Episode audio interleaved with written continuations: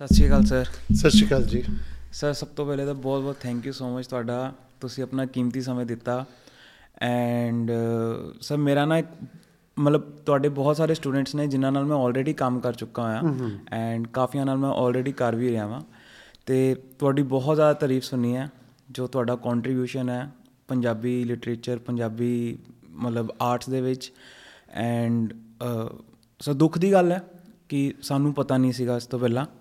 ਤੇ ਇਸ ਪੋਡਕਾਸਟ ਦੇ ਥਰੂ ਮੈਂ ਸਰ ਇਹੀ ਚਾਹੁੰਦਾ ਕਿ ਜਿੰਨੇ ਵੀ ਲੋਕ ਨੇ ਉਹਨਾਂ ਨੂੰ ਤੁਹਾਡਾ ਜੋ ਕੰਟਰੀਬਿਊਸ਼ਨ ਰਿਹਾ ਉਹ ਸਭ ਪਤਾ ਚੱਲੇ ਤਾਂ ਕਿ ਔਰ ਖਾਸ ਕਰਕੇ ਸਰ ਇੱਕ ਐਸ ਆਰਟ ਫਾਰਮ ਬਾਰੇ ਜੋ ਅਗਰ ਆਪਾਂ ਗੱਲ ਕਰੀਏ ਮੈਟਰੋ ਸਿਟੀਜ਼ ਦੇ ਵਿੱਚ ਜਿਸ ਦੇ ਬਾਰੇ ਕਦੀ ਗੱਲ ਹੀ ਨਹੀਂ ਹੁੰਦੀ। ਤਾਂ ਸਰ ਸਭ ਤੋਂ ਪਹਿਲੇ ਤਾਂ ਬਹੁਤ ਬਹੁਤ thank you so thank you ਤੁਹਾਡਾ ਕਿ ਤੁਸੀਂ ਮੇਰੇ ਨਾਲ ਇੱਕ ਸੰਵਾਦ ਇੱਕ ਡਾਇਲੌਗ ਕ੍ਰੀਏਟ ਕਰਨ ਦਾ ਮੌਕਾ ਬਣਾਇਆ। ਸੋ ਇਹਦੇ ਵਿੱਚ ਤੁਸੀਂ ਕਿੱਦਾਂ ਦੀ ਕੋਈ ਗੱਲ ਜਾਣਨੀ ਚਾਹੁੰਦੇ ਹੋ ਤੇ ਮੈਂ ਜ਼ਰੂਰ ਤੁਹਾਡੇ ਨਾਲ ਸ਼ੇਅਰ ਕਰਾਂਗਾ। ਕਿਉਂਕਿ ਮੇਰਾ ਮੇਨ ਫੀਲਡ ਥੀਏਟਰ ਹੈ। ਮੇਨ ਕੀ ਮੇਰਾ ਫੀਲਡ ਹੀ ਥੀਏਟਰ ਹੈ। ਮੈਂ ਫੁੱਲ ਟਾਈਮ ਥੀਏਟਰ ਕਰਦਾ ਤੇ ਰੰਗਮੰਚ ਨਾਲ ਜੁੜਿਆ ਹੋਇਆ ਪਿਛਲੇ 45 ਇਅਰ ਤੋਂ। ਤੇ ਮੈਂ ਮੇਰੀ ਜਿੰਨੀ ਹਾਇਰ ਐਜੂਕੇਸ਼ਨ ਹੈ ਉਹ ਵੀ ਸਾਰੀ ਥੀਏਟਰ ਦੀ ਹੈ। ਮੈਂ ਨੈਸ਼ਨਲ ਸਕੂਲ ਆਫ ਡਰਾਮਾ ਤੋਂ ਪਾਸ ਆਊਟ ਹਾਂ। ਜੀ। ਤੇ ਸੋ ਉਸ ਤੋਂ ਪਹਿਲੇ ਅੰਮ੍ਰਿਤਸਰ ਦੀ ਸਾਰੀ ਪੜ੍ਹਾਈ ਹੈ। ਜੀ। ਤੇ ਹੁਣ ਮੈਂ ਪਿਛਲੇ 32 33 ਸਾਲ ਤੋਂ ਜਿਹੜਾ ਕਿ ਲਗਭਗ 35 ਸਾਲ ਤੋਂ ਫੁੱਲ ਟਾਈਮ ਥੀਏਟਰ ਕਰਦਾ। ਜੀ। ਪਹਿਲੇ ਤੇ ਮੈਂ ਪੜ੍ਹਦਾ ਸੀਗਾ ਥੀਏਟਰ ਕਰਦਾ ਸੀਗਾ। ਨਾਲ ਆਪਣੇ ਸਮ ਟਾਈਮ ਵਿੱਚ ਥੋੜੀ ਜੀ ਜੌਬ ਵੀ ਕੀਤੀ ਪਰ ਥੀਏਟਰ ਕਰਦਾ ਰਿਹਾ। ਜੀ। ਫਿਰ ਮੈਂ ਸਾਰਾ ਕੁਝ ਛੱਡ ਕੇ ਫਿਰ ਨੈਸ਼ਨਲ ਸਕੂਲ ਆਫ ਡਰਾਮਾ ਚਲਾ ਗਿਆ ਟ੍ਰੇਨਿੰਗ ਲੈਣ ਲਈ। ਜੀ।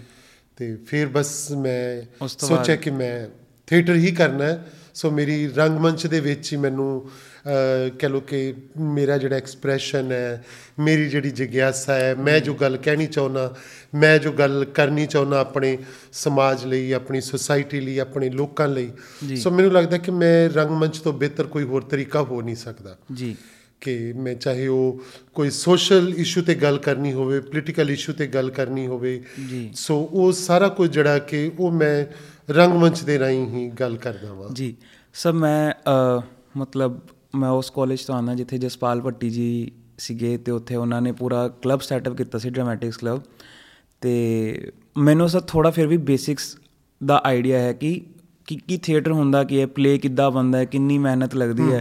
ਬਟ ਸਰ ਬਹੁਤ ਸਾਰੇ ਲੋਕੀ ਹੈ ਖਾਸ ਕਰਕੇ ਮੈਂ ਬੋਲਾਂ ਸਾਡੀ ਜਨਰੇਸ਼ਨ ਦੇ ਐਂਡ ਜਿਹੜੀ ਹੁਣ ਨਵੀਂ ਜਨਰੇਸ਼ਨ ਆ ਰਹੀ ਹੈ ਉਹਨਾਂ ਨੂੰ ਪਤਾ ਹੀ ਨਹੀਂ ਹੈ ਹੁਣ ਅੱਜ ਦੇ ਟਾਈਮ ਤੇ ਕਿ ਥੀਏਟਰ ਕੀ ਹੁੰਦਾ। ਸਾਡੇ ਘਰਦਿਆਂ ਨੂੰ ਪਤਾ ਸੀ ਉਹਨਾਂ ਨੇ ਦੇਖੇ ਹੋਏ ਨੇ।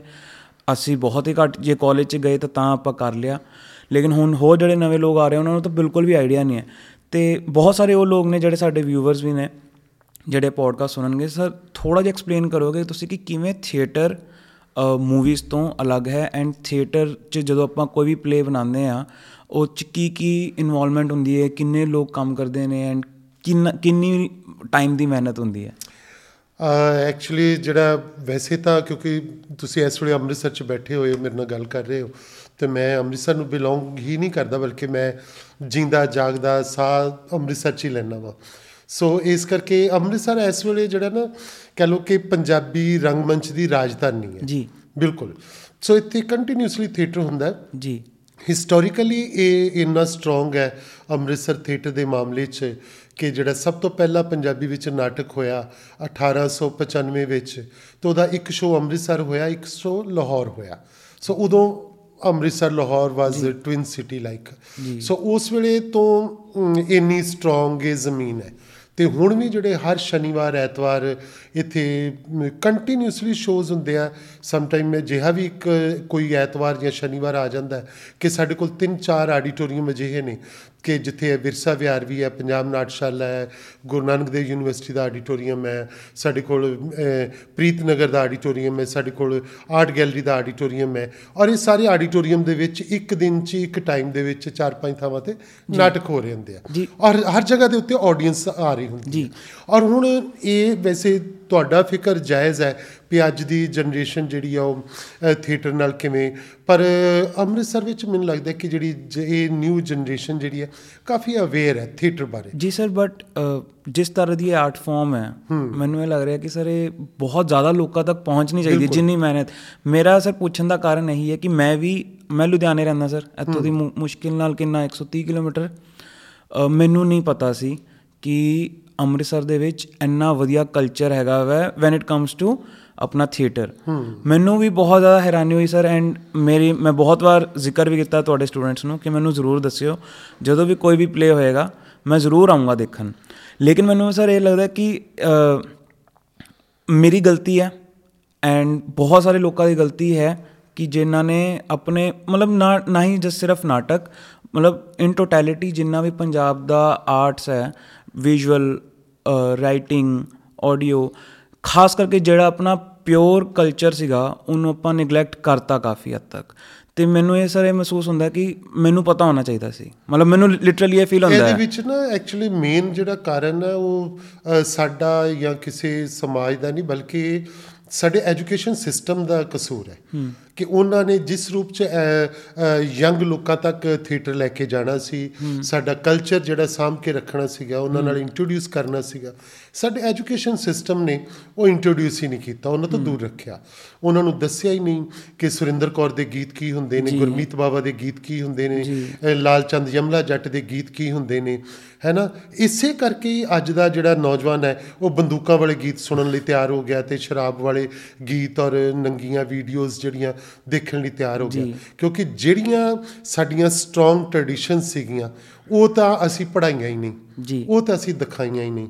ਸੋ ਮੇਨ ਮੈਂ ਸਮਝਦਾ ਕਿ ਇਹਦੇ ਵਿੱਚ ਐਜੂਕੇਸ਼ਨ ਸਿਸਟਮ ਦਾ ਬਹੁਤ ਵੱਡਾ ਯੋਗਦਾਨ ਹੈ ਨੌਜਵਾਨਾਂ ਨੂੰ ਜਿਹੜਾ ਕਿ ਇਸ ਕਲਚਰ ਨਾਲੋਂ ਤੋੜਨ ਵਾਸਤੇ। ਪਰ ਦੂਜੇ ਪਾਸੇ ਮੈਨੂੰ ਇਹ ਵੀ ਲੱਗਦਾ ਹੈ ਇਹ ਮੇਰੀ ਹੋਪ ਵੀ ਇਹੀ ਹੈ ਕਿ ਜੇਕਰ ਇਸ ਕਲਚਰ ਨੂੰ ਕੋਈ ਬਚਾ ਸਕਦਾ ਤਾਂ ਐਜੂਕੇਸ਼ਨ ਸਿਸਟਮ ਹੀ ਬਚਾ ਸਕਦਾ। ਜੀ। ਔਰ ਉਹ ਨੌਜਵਾਨਾਂ ਨੂੰ ਨਾਲ ਜੋੜ ਸਕਦਾ। ਸਾਨੂੰ ਲੋੜ ਹੈ ਕਿ ਨੌਜਵਾਨਾਂ ਦੇ ਦਿਲਾਂ ਤੇ ਦਸਤਕ ਦੇਣ ਦੀ ਲੋੜ ਹੈ। ਜੀ। ਤੁਸੀਂ ਹੁਣੇ ਪਹਿਲੇ ਰੰਗਮੰਚ ਦੀ ਮੇਰੇ ਕੋਲ ਕਿ ਰੰਗਮੰਚ ਕਿਵੇਂ ਅਸਰ ਕਰਦਾ ਹੈ? ਤੇ ਇਹ ਬੜਾ ਕਲੀਅਰ ਹੈ ਕਿਉਂਕਿ ਲਾਈਵ ਇੱਕ ਪਰਫਾਰਮੈਂਸ ਹੈ। ਜ਼ਿੰਦਾ ਇੱਕ ਇਹ ਇੱਕ ਇਹੋ ਜਿਹੀ ਕਲਾ ਹੈ ਕਿ ਜ਼ਿੰਦਾ ਕਲਾ ਹੈ ਕਿ ਜੋ ਹੁਣੇ ਸਟੇਜ ਤੇ ਹੋ ਰਿਹਾ ਤੁਹਾਡੇ ਸਾਹਮਣੇ ਹੋ ਰਿਹਾ ਇਹਦੀ ਕੋਈ ਰਿਕਾਰਡਿੰਗ ਨਹੀਂ ਹੈ। ਇਹਦੇ ਵਿੱਚ ਕੋਈ ਰੀਟੇਕ ਨਹੀਂ ਹੈ। ਇਹ ਜੋ ਤੁਸੀਂ ਬੋਲ ਦਿੱਤਾ ਆਡੀਅנס ਨੇ ਉਹ ਐਕਸੈਪਟ ਕਰਨਾ ਹੈ। ਆਡੀਅנס ਨੇ ਉਹੀ ਤੁਹਾਡੇ ਨਾਲ ਜੀਣਾ ਹੈ। ਸੋ ਮੈਨੂੰ ਲੱਗਦਾ ਹੁੰਦਾ ਕਿ ਆਡੀਅנס ਜਿਹੜੀ ਹੁੰਦੀ ਆ ਉਹ ਤੁਹਾਡੇ ਨਾਟਕ ਦਾ ਤੁਹਾਡੇ ਰੰਗਮੰਚ ਦਾ ਹਿੱਸਾ ਬਣ ਜਾਂਦੀ ਹੈ। ਕਿਉਂਕਿ ਜਦੋਂ ਅਸੀਂ ਸਟੇਜ ਤੇ ਹੱਸਦੇ ਆ ਆਡੀਅנס ਸਾਡੇ ਨਾਲ ਹੱਸਦੀ ਹੈ। ਜਦੋਂ ਅਸੀਂ ਰੋਨੇ ਆ ਆਡੀਅנס ਸਾਡੇ ਨਾਲ ਰੋਂਦੀ ਹੈ। ਸੋ ਸਾਡੇ ਜਿਹੜੀ ਦਿਲ ਦੀ ਗੱਲ ਹੈ ਉਹ ਦਰਸ਼ਕਾਂ ਦੇ ਦਿਲਾਂ ਤੱਕ ਪਹੁੰਚਦੀ ਹੈ। ਸੋ ਇੱਕ ਦਿਲ ਤੋਂ ਦਿਲ ਤੱਕ ਦਾ ਜਿਹੜਾ ਸਫ਼ਰ ਹੈ ਉਹ ਇਹ ਰੰਗਮੰਚੀ ਕਰਵਾਉਂਦਾ ਹੈ। ਉਹ ਕੋਈ ਫਿਲਮ ਨਹੀਂ ਕਰਾ ਸਕਦੀ ਕੋਈ ਟੀਵੀ ਨਹੀਂ ਕਰਾ ਸਕਦਾ ਕੋਈ ਹੋਰ ਮਾਧਿਅਮ ਨਹੀਂ ਕਰਵਾ ਸਕਦਾ ਜੋ ਤੁਹਾਡੇ ਨਾਲ ਰੰਗਮੰਚ ਦਿਲ ਤੋਂ ਦਿਲ ਤੱਕ ਜਿਹੜਾ ਇੱਕ ਡਾਇਲੌਗ ਕ੍ਰੀਏਟ ਕਰਦਾ ਇੱਕ ਰਿਸ਼ਤਾ ਕ੍ਰੀਏਟ ਕਰਦਾ ਹੈ। ਕਿਉਂਕਿ ਉਹ ਨਾਟਕ ਖਤਮ ਹੁੰਦੇ ਆ ਆਡੀਅנס ਆ ਕੇ ਤੁਹਾਨੂੰ ਸਟੇਜ ਤੇ ਜੱਫੀ ਪਾ ਕੇ ਮਿਲਦੀ ਹੈ। ਤੁਸੀਂ ਬਹੁਤ ਅੱਛਾ ਕੀਤਾ ਹੈ। ਜੇ। ਖਰਾਬ ਕੀਤਾ ਹੌਲੀ ਜੀ ਕੁਝ ਕਹਿ ਵੀ ਜਾਂਦੇ ਨੇ ਕਿ ਚਲੋ ਹੋਰ ਮਿਹਨਤ ਕਰਨ ਦੀ ਲੋੜ ਹੈ ਹੈਨਾ? ਸੋ ਐਦਾਂ ਦੇ ਜਿਹੜੇ ਸੁਝਾਅ ਦੇਣੇ ਇਹ ਆਡੀਅנס ਔਰ ਜਿਹੜਾ ਕਲਾਕਾਰ ਦਾ ਰਿਸ਼ਤਾ ਨਾ ਇਹ ਰੰਗਮੰਚ ਦੇ ਵਿੱਚ ਹੀ ਸੰਭਵ ਹੈ। ਇਸੇ ਕਰਕੇ ਇਹ ਜਿਹੜਾ ਰੰਗਮੰਚ ਹੈ ਹਮੇਸ਼ਾ ਜਿਹੜਾ ਜਿਹੜੇ ਰੀਸੈਂਟ ਇਸ਼ੂ ਹੁੰਦੀਆਂ ਰੀਸੈਂਟ ਪ੍ਰੋਬਲਮਸ ਹੁੰਦੀਆਂ ਸਮਾਜ ਦੀਆਂ। ਚਾਹੇ ਅੱਜ ਦੇ ਸਮਿਆਂ ਵਿੱਚ ਉਹ ਨਸ਼ਿਆਂ ਨਾਲ ਜੁੜੀ ਕੋਈ ਪ੍ਰੋਬਲਮ ਹੈ ਕਿਸਾਨੀ ਨਾਲ ਜੁੜੀ ਕੋਈ ਪ੍ਰੋਬਲਮ ਹੈ ਫੀਮੇਲ ਫਿਟਿਸਾਈਡ ਨਾਲ ਜੁੜੀ ਕੋਈ ਪ੍ਰੋਬਲਮ ਹੈ ਵਿਮਨਸ ਦੀ ਕੋਈ ਪ੍ਰੋਬਲਮ ਹੈ ਬਜ਼ੁਰਗਾਂ ਦੀ ਕੋਈ ਪ੍ਰੋਬਲਮ ਹੈ ਉਹਨਾਂ ਨੂੰ ਲੈ ਕੇ ਜਿਹੜਾ ਕਿ ਰੰਗਮੰਚ ਜਿਹੜਾ ਸਮਾਜ ਵਿੱਚ ਤੁਰਦਾ ਹੈ। ਔਰ ਉਹ ਸਨੇ- ਸੁਨੇਹਾ ਦਿੰਦਾ ਆਪਣੇ ਨਾਟਕਾਂ ਦੇ ਰਾਹੀਂ ਕਿ ਅੱਜ ਜੇ ਤੁਸੀਂ ਨਸ਼ੇ ਕਰਦੇ ਪਏ ਹੋ ਤੇ ਸਾਡੀ ਜਵਾਨੀ ਖਤਮ ਹੋ ਰਹੀ ਹੈ ਇਹਦਾ ਇਹ ਨੁਕਸਾਨ ਹੈ। ਸੋ ਨਾਟਕ ਸਭ ਤੋਂ ਵੱਧ ਜਿਹੜਾ ਕਿ ਲੋਕਾਂ ਦੇ ਵਿੱਚ ਜਾਂਦਾ ਹੈ। ਲੋਕਾਂ ਦੀਆਂ ਪਿੰਡਾਂ ਦੀਆਂ ਸੱਥਾਂ ਵਿੱਚ ਜਾ ਕੇ ਨੁੱਕੜ ਨਾਟਕ ਖੇਡਦੇ ਨੇ ਨੌਜਵਾਨ। ਸਾਡੇ ਕੋਲ ਲਗਭਗ 150 ਥੀਏਟਰ ਗਰੁੱਪ ਹੈ ਪੰਜਾਬ ਦੇ ਵਿੱਚ। ਜੀ। ਜਿਹੜਾ ਇਸ ਵੇਲੇ ਥੀਏਟਰ ਕਰ ਰਿਹਾ ਵਾ। ਔਰ ਉਹ ਆਪਣੇ ਆਪਣੇ ਤਰੀਕੇ ਨਾਲ ਥੀਏਟਰ ਕਰਦਾ ਵਾ।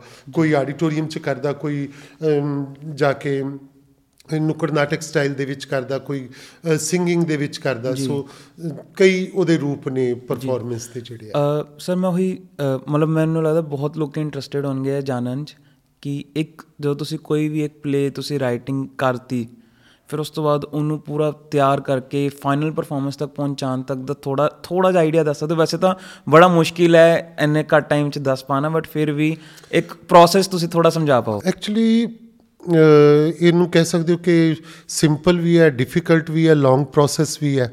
ਸੋ ਫਸਟ ਆਫ ਆਲ ਤੇ ਇਹ ਹੈ ਕਿ ਤੁਹਾਡੇ ਤੁਸੀਂ ਬਹੁਤ ਕਲੀਅਰ ਹੋਵੋ ਥਾਟ ਬਾਰੇ ਵੀ ਤੁਸੀਂ ਕਹਿਣਾ ਕੀ ਚਾਹੁੰਦੇ ਹੋ। ਤੁਸੀਂ ਆਪਣੇ ਨਾਟਕ ਰਾਹੀਂ ਗੱਲ ਕੀ ਕਹਿਣੀ ਹੈ।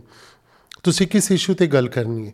ਕਿੰਨਾ ਲੋਕਾਂ ਸਾਹਮਣੇ ਗੱਲ ਕਰਨੀ? ਤੁਹਾਡੀ ਟਾਰਗੇਟ ਆਡੀਅנס ਕੀ ਹੈ? ਹੈ ਨਾ ਤੇ ਉਹਨਾਂ ਤੱਕ ਤੁਸੀਂ ਉਸ ਆਡੀਅנס ਤੱਕ ਪਹੁੰਚਣਾ ਕਿਵੇਂ ਹੈ? ਵੀ ਤੁਸੀਂ ਤੁਹਾਡੇ ਕੋਲ ਸੋਰਸਸ ਕੀ ਨੇ? ਕਿ ਤੁਹਾਡੇ ਕੋਲ ਹੈਵੀ ਸੈਟ ਵਾਲਾ ਨਾਟਕ ਹੈ?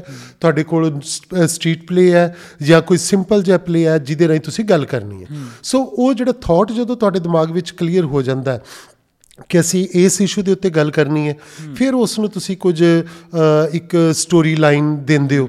ਉਹਦੇ ਕੁਝ ਕੁਝ ਸੀਕੁਐਂਸ ਕੱਢ ਦਿਓ ਫਸਟ ਸੀਨ ਦੇ ਵਿੱਚ ਮੈਂ ਇਹ ਗੱਲ ਕਰਾਂਗਾ ਦੂਜੇ ਚ ਇਹ ਕਰਾਂਗੇ ਤੀਜੇ ਚ ਹੈ ਫਿਰ ਹਲਕਾ ਹਲਕਾ ਉਹਦਾ ਕਲਾਈਮੈਕਸ ਅਸੀਂ ਬਿਲਡ ਕਰਾਂਗੇ। ਤੇ ਫਾਈਨਲ ਕਲਾਈਮੈਕਸ ਤੇ ਜਾ ਕੇ ਅਸੀਂ ਇਹ ਇੱਕ ਸਟ੍ਰੋਕ ਦਵਾਂਗੇ ਆਡੀਅנס ਨੂੰ। ਇਹ ਅਸੀਂ ਇੱਕ ਮੈਸੇਜ ਦਵਾਂਗੇ। ਜੇ ਮੈਸੇਜ ਨਾ ਵੀ ਦਵਾਂਗੇ ਤੇ ਅਸੀਂ ਇੱਕ ਕੁਐਸਚਨ ਕਰਾਂਗੇ ਆਡੀਅנס ਨੂੰ। ਹੈਨਾ ਵੀ ਤੁਹਾਡੇ ਲਈ ਇਹ ਚੀਜ਼ ਜਿਹੜੀ ਹੈ ਵੀ ਕਿੰਨੀ ਕੁ ਲਾਹੇਵੰਦ ਹੈ ਜਾਂ ਕੀ ਹੈ? ਜੋ ਸਬਜੈਕਟ ਤੁਸੀਂ ਲੈ ਕੇ ਜਾ ਰਹੇ ਹੋ। ਸੋ ਉਹਨੂੰ ਫਿਰ ਹਲ ਮੁੜ ਕੇ ਤੁਸੀਂ ਸੀਕੁਐਂਸ ਵਾਈਜ਼ ਫਿਰ ਉਹਨੂੰ ਰਾਈਟ ਅਪ ਉਹਨੂੰ ਰਾਈਟਿੰਗ ਵਿੱਚ ਲੈ ਲੈਂਦੇ ਹੋ ਚੀਜ਼ਾਂ ਨੂੰ। ਤੇ ਉਹ ਮੇਰਾ ਪਹਿਲਾ ਸੀਨ ਬਣ ਗਿਆ ਦੂਜਾ ਬਣ ਗਿਆ। ਸੋ ਇੱਕ ਕਹਿ ਲਓ ਕਿ ਇੱਕ ਪਲੇ ਸਰਕਲ ਹੁੰਦਾ ਪਲੇ ਸਾਈਕਲ ਹੈ ਜਿਹੜਾ ਕਿ ਨਾਲ ਨਾਲ ਤੁਰਦਾ। ਜਿਵੇਂ ਸਾਈਕਲ ਦੇ ਅਸੀਂ ਕਹਿ ਲਓ ਕਿ ਪੂਰੇ ਵੀਲ ਨੂੰ ਘੁਮਾਉਂਦੇ ਆ ਤੇ ਹੈ ਨਾ ਉਹ ਅੱਗੇ ਅੱਗੇ ਅੱਗੇ ਅੱਗੇ ਸਾਨੂੰ ਲੈ ਕੇ ਜਾਂਦਾ। ਇਸੇ ਤਰ੍ਹਾਂ ਇਹ ਵੀ ਇੱਕ ਇੱਕ ਪਲੇ ਸਾਈਕਲ ਹੈ ਕਿ ਉਹਦੇ ਵਿੱਚ ਅਸੀਂ ਪਹਿਲਾ ਸੀਨ ਹੈ, ਦੂਜਾ ਸੀਨ ਹੈ, ਤੀਜਾ ਸੀਨ ਹੈ, ਚੌਥਾ ਸੀਨ ਹੈ ਦੈਨ ਕਲਾਈਮੈਕਸ ਹੈ, ਕਿ ਇੱਥੇ ਜਾ ਕੇ ਅਸੀਂ ਆ ਗੱਲ ਕਹਿਣੀ ਹੈ। ਸੋ ਉਹਦੇ ਵਿੱਚ ਫਿਰ ਅਸੀਂ ਆਪਣੇ ਵੇਖ ਲੈਨੇ ਕਿ ਅਸੀਂ ਕਿੰਨੇ ਕੁ ਕਰੈਕਟਰ ਇੰਟਰੋਡਿਊਸ ਕਰਨੇ ਆ। ਕਿ ਮੇਨ ਕਰੈਕਟਰ ਹੈ ਔਰ ਇਹਦੇ ਵਿੱਚ ਚਾਰ ਪੰਜ ਛੋਟੇ ਕਰੈਕਟਰ ਨੇ। ਹੋ ਸਕਦਾ ਉਹ ਚਾਰ ਪੰਜ ਜਿਹੜੇ ਨੇ ਉਹ ਦੋ ਤਿੰਨ ਐਕਟਰ ਹੀ ਜਿਹੜੇ ਚਾਰ ਪੰਜ ਕਰੈਕਟਰਸ ਨੂੰ ਕਰ ਲੈਣ। ਹੈ। ਨਾ? ਉਹਨੂੰ ਸਾਡੇ ਲਈ ਈਜ਼ੀ ਹੋ ਜਾਂਦਾ ਕਿਉਂਕਿ ਸਾਨੂੰ ਆਪਣੀਆਂ ਜਿਹੜੀਆਂ ਫਾਈਨੈਂਸ਼ੀਅਲ ਜਿਹੜੀਆਂ ਲਿਮਿਟੇਸ਼ਨਸ ਨੇ ਉਹ ਵੀ ਦੇਖਣੀਆਂ ਪੈਂਦੀਆਂ ਨੇ ਕਿ ਅਸੀਂ ਕਿੰਨੇ ਕੈਰੈਕਟਰਸ ਨਾਲ ਕੈਰੀ ਕਰਕੇ ਲਿਜਾ ਸਕਦੇ ਹਾਂ। ਸਾਡੇ ਕੋਲ ਪਿੰਡ ਵਿੱਚ ਜਾਂ ਸ਼ਹਿਰ ਵਿੱਚ ਜਾਂ ਆਡੀਟੋਰੀਅਮ ਤੱਕ ਜਾਣ ਦਾ ਸਾਧਨ ਕੀ ਹੈ? ਸਾਡੇ ਕੋਲ ਆਟੋ ਹੈ ਸਾਡੇ ਕੋਲ ਕਾਰ ਹੈ ਸਾਹੀਂ ਬੱਸ ਤੇ ਜਾਣਾ ਹੈ ਸਾਈਕਲਾਂ ਤੇ ਜਾਣਾ ਹੈ ਸਕੂਟਰਾਂ ਤੇ ਜਾਣਾ ਮੋਟਰਸਾਈਕਲਾਂ ਤੇ ਜਾਣਾ। ਸੋ ਅਸੀਂ ਟੀਮ ਨੂੰ ਉਸ ਤਰ੍ਹਾਂ ਡਿਜ਼ਾਈਨ ਕਰ ਹਾਂ। ਜੀ। ਸੋ ਇੱਕ ਵੀ ਥਾਟ ਤੋਂ ਇੱਕ ਪ੍ਰੋਸੈਸ ਮੰਨ ਲਓ ਮੇਰੇ ਮਨ ਦੇ ਵਿੱਚ ਹੁਣ ਕੋਈ ਥਾਟ ਚੱਲ ਰਿਹਾ ਕਿ ਓਕੇ ਮੈਂ ਕੁਝ ਐਜੂਕੇਸ਼ਨ ਬਾਰੇ ਗੱਲ ਕਰਨੀ ਹੈ। ਜਾਂ ਮੈਂ ਕੋਈ ਜਿਹੜੇ ਇਲੀਗਲ ਇਮੀਗ੍ਰੈਂਟਸ ਨੇ ਮੈਂ ਉਹਨਾਂ ਬਾਰੇ ਗੱਲ ਕਰਨੀ ਕਿ ਜਿਹੜੇ ਇਲੀਗਲ ਤਰੀਕੇ ਨਾਲ ਨੌਜਵਾਨ ਬਾਹਰ ਜਾ ਰਹੇ ਮੈਂ ਉਹਨਾਂ ਬਾਰੇ ਕੋਈ ਗੱਲ ਕਰਨੀ। ਤਾਂ ਫਿਰ ਮੈਂ ਉਹਦੇ ਬਾਰੇ ਲਿਟਰੇਚਰ ਪੜਾਂਗਾ ਉਹਦੇ ਬਾਰੇ ਬਹੁਤ ਸਾਰੀਆਂ ਚੀਜ਼ਾਂ ਕੁਝ ਲੋਕਾਂ ਨਾਲ ਇੰਟਰਵਿਊ ਕਰਾਂਗਾ ਜਿਹੜੇ ਇਲੀਗਲ ਤਰੀਕੇ ਨਾਲ ਉੱਥੇ ਪਹੁੰਚੇ ਆ ਜਾਂ ਉੱਥੇ ਜਾ ਕੇ ਸੈੱਟ ਹੋ ਗਏ ਜਾਂ ਨਹੀਂ ਹੋ ਗਏ ਜਾਂ ਉਹਨਾਂ ਦੇ ਮਾਪੇ ਨਾਲ ਗੱਲ ਕਰਾਂਗਾ। ਸੋ ਇਹ ਇੱਕ ਪ੍ਰੋਸੈਸ ਵਿੱਚੋਂ ਸਾਨੂੰ ਲੰਘਣਾ ਪੈਂਦਾ ਹੈ ਵੀ ਅਸੀਂ ਉਸ ਉਹਦੀ ਪੂਰੀ ਇੱਕ ਰਿਸਰਚ ਕਰੀਏ। ਕਿਉਂਕਿ ਅਸੀਂ ਗੱਲ ਬੜੇ ਸੈਂਸਿਟਿਵ ਤਰੀਕੇ ਨਾਲ ਕਰਨੀ ਹੈ ਬੜੇ ਪਾਵਰਫੁਲ ਤਰੀਕੇ ਨਾਲ ਕਰਨੀ ਹੈ ਤਾਂ ਉਹਦੇ ਵਿੱਚ ਕੁਝ ਗਲਤ ਇਨਫੋਰਮੇਸ਼ਨ ਲੋਕਾਂ ਤੱਕ ਨਹੀਂ ਜਾਣੀ ਚਾਹੀਦੀ ਨਾਟਕ ਦੇ ਰਾਹੀਂ। ਸੋ ਇਸ ਕਰਕੇ ਇੱਕ ਪ੍ਰੋਸੈਸ ਇੰਨਾ ਰਹਿੰਦਾ ਹੈ ਕਿ ਤੁਹਾਡੇ ਕੋਲ ਇੱਕ ਥਾਟ ਆਇਆ ਇੱਕ ਵਿਚਾਰ ਆਇਆ ਕਿ ਮੈਂ ਇਹ ਇਦਾਂ ਦੀ ਗੱਲ ਕਰਨੀ ਹੈ ਨੌਜਵਾਨਾਂ ਬਾਰੇ ਗੱਲ ਕਰਨੀ ਹੈ ਮੰਨ ਲਓ ਅੱਜ ਕੱਲ ਆਈਲੈਟਸ ਕਰਕੇ ਬਹੁਤ ਸਾਰੇ ਨੌਜਵਾਨ ਜਾ ਰਹੇ ਆ। ਹੈ ਨਾ? ਤੇ ਉਹ ਕਿੰਨਾ ਕੁ ਪੈਸਾ ਖਰਚ ਰਿਹਾ ਇੱਕ ਸਾਲ ਚ ਕਿੰਨੇ ਲੋਕ ਜਾ ਰਹੇ ਮੈਂ ਉਹਦੇ ਬਾਰੇ ਗੱਲ ਕਰਨੀ ਹੈ ਤੇ ਮੈਨੂੰ ਫਿਰ ਉਸ ਪ੍ਰੋਸੈਸ ਮੈਨੂੰ ਆਈਲੈਟ ਸੈਂਟਰਾਂ ਦਾ ਵੀ ਮੈਨੂੰ ਜਾ ਕੇ ਇੱਕ ਤੁਸੀਂ ਸਾਰਾ data study ਕਰੋਗੇ। ਸਟੱਡੀ ਕਰਨਾ ਪਏਗਾ। ਸੋ ਤਾਂ ਕਿ ਅਸੀਂ ਬੜੇ ਕਲੀਅਰ ਹੋਈਏ ਜਿਹੜੀ ਗੱਲ ਕਰਨੀ ਬਹੁਤ ਕਲੀਅਰ ਹੋਣਾ ਚਾਹੀਦਾ ਉਹਦੇ ਵਿੱਚ। ਸੋ ਮੈਨੂੰ ਲੱਗਦਾ ਵੀ ਇੱਕ ਬਸ ਉਸ ਥਾਟ ਤੋਂ ਉਸ ਵਿਚਾਰ ਤੋਂ ਸ਼ੁਰੂਆਤ ਕਰਕੇ ਫਿਰ ਉਹਨੂੰ ਰਾਈਟਿੰਗ ਦੇ ਵਿੱਚ ਲੈਣ ਦੀ ਲੋੜ ਹੈ ਉਹਦੇ ਸੀਨ ਬਣਾਉਣ ਦੀ ਲੋੜ ਹੈ ਉਹਦੇ ਵਿੱਚ ਕਰੈਕਟਰ ਇੰਟਰੋਡਿਊਸ ਕਰਨ ਦੀ ਲੋੜ ਹੈ ਦੈਨ ਗੋ ਟੂ ਰਿਹਰਸਲਸ ਫਿਰ ਰਿਹਰਸਲਾਂ ਦੇ ਵਿੱਚ ਜਾਓ ਤੁਸੀਂ ਤੇ ਉਹਦੇ ਵਿੱਚ ਪਹਿਲੇ ਰੀਡਿੰਗਸ ਹੁੰਦੀਆਂ ਨੇ ਪਹਿਲੇ ਤੁਸੀਂ ਬੈਠ ਕੇ ਆਪਸ 'ਚ ਰੀਡਿੰਗ ਕਰਦੇ ਹੋ ਤੇ ਰੀਡਿੰਗ ਦੇ ਵਿੱਚ ਹੌਲੀ ਹੌਲੀ ਇੱਕ ਇੱਕ ਸੀਨ ਤੁਸੀਂ ਜਿਹੜਾ ਡਿਜ਼ਾਈਨ ਕਰਨਾ ਸ਼ੁਰੂ ਕਰਦੇ ਹੋ ਫਿਰ ਉਹਨਾਂ ਨੂੰ ਸਟੇਜ ਤੇ ਲੈ ਕੇ ਜਾਂਦੇ ਹੋ ਔਰ ਫਿਰ ਫਾਈਨਲ ਤੁਸੀਂ ਉਹਨੂੰ ਕਾਸਟਿਊਮ ਲਾਈਟ ਸੈੱਟ ਉਹਦੇ ਨਾਲ ਰਿਹਰਸਲ ਕਰਦੇ ਹੋ ਤੇ ਫਿਰ ਇੱਕ ਦਿਨ ਨਿਸ਼ਚਿਤ ਕਰਦੇ ਹੋ ਕਿ ਹੁਣ ਮੈਂ ਫਾਈਨਲ ਮੇਰੀ ਤਿਆਰ ਹੈ ਪਰਫਾਰਮੈਂਸ ਤੇ ਹੁਣ ਮੈਂ ਆਡੀਅנס ਬੁਲਾਵਾਂ ਤੇ ਉਹਨਾਂ ਦੇ ਸਾਹਮਣੇ ਪੇਸ਼ ਕਰਾਂ। ਸੋ ਇੱਕ ਇਹ ਅਪਰੋਕਸੀਮੇਟ ਕਿੰਨਾ ਫਿਰ ਵੀ ਅਪਰੋਕਸੀਮੇਟ ਟਾਈਮ ਇਨਸੈਪਸ਼ਨ ਤੋਂ ਲੈ ਕੇ ਡਿਲੀਵਰੀ ਡਿਪੈਂਡਸ ਕਿ ਤੁਹਾਡਾ ਕਿੱਦਾਂ ਦਾ ਥਾਟ ਹੈ ਤੁਹਾਡੇ ਕੋਲ ਕਿੰਨੇ ਕੁ ਵੱਡੀ ਜਿਵੇਂ ਮੇਰਾ ਆਪਣਾ ਪ੍ਰੋਫੈਸ਼ਨਲ ਥੀਏਟਰ ਗਰੁੱਪ ਹੈ ਤੇ ਮੈਨੂੰ ਕੋਈ ਇਹੋ ਜੀ ਦਿੱਕਤ ਨਹੀਂ ਹੈ ਕਿ ਕੋਈ ਮੈਨੂੰ ਜਗ੍ਹਾ ਡਿਸਾਈਡ ਕਰਨੀ ਹੈ ਮੈਂ ਕੋਈ ਐਕਟਰ ਲੱਭਣੇ ਹੈ ਮੈਂ ਕੋਈ ਤੁਹਾਨੂੰ ਕਿੰਨਾ ਟਾਈਮ ਲੱਗਦਾ ਹੈ? ਮੈਨੂੰ ਜੇ ਤਾਂ ਹੁਣ ਕਈ ਨਾਟਕ ਇਹੋ ਜਿਹੇ ਨੇ ਕਿ ਮੈਨੂੰ ਲੱਗ ਜਾਂਦਾ ਵੀ ਇਹ ਨਾਟਕ ਮੈਂ ਪਿਛਲੇ 8 ਸਾਲ ਤੋਂ ਮੈਂ ਮੇਰੇ ਦਿਮਾਗ ਵਿੱਚ ਹੈ।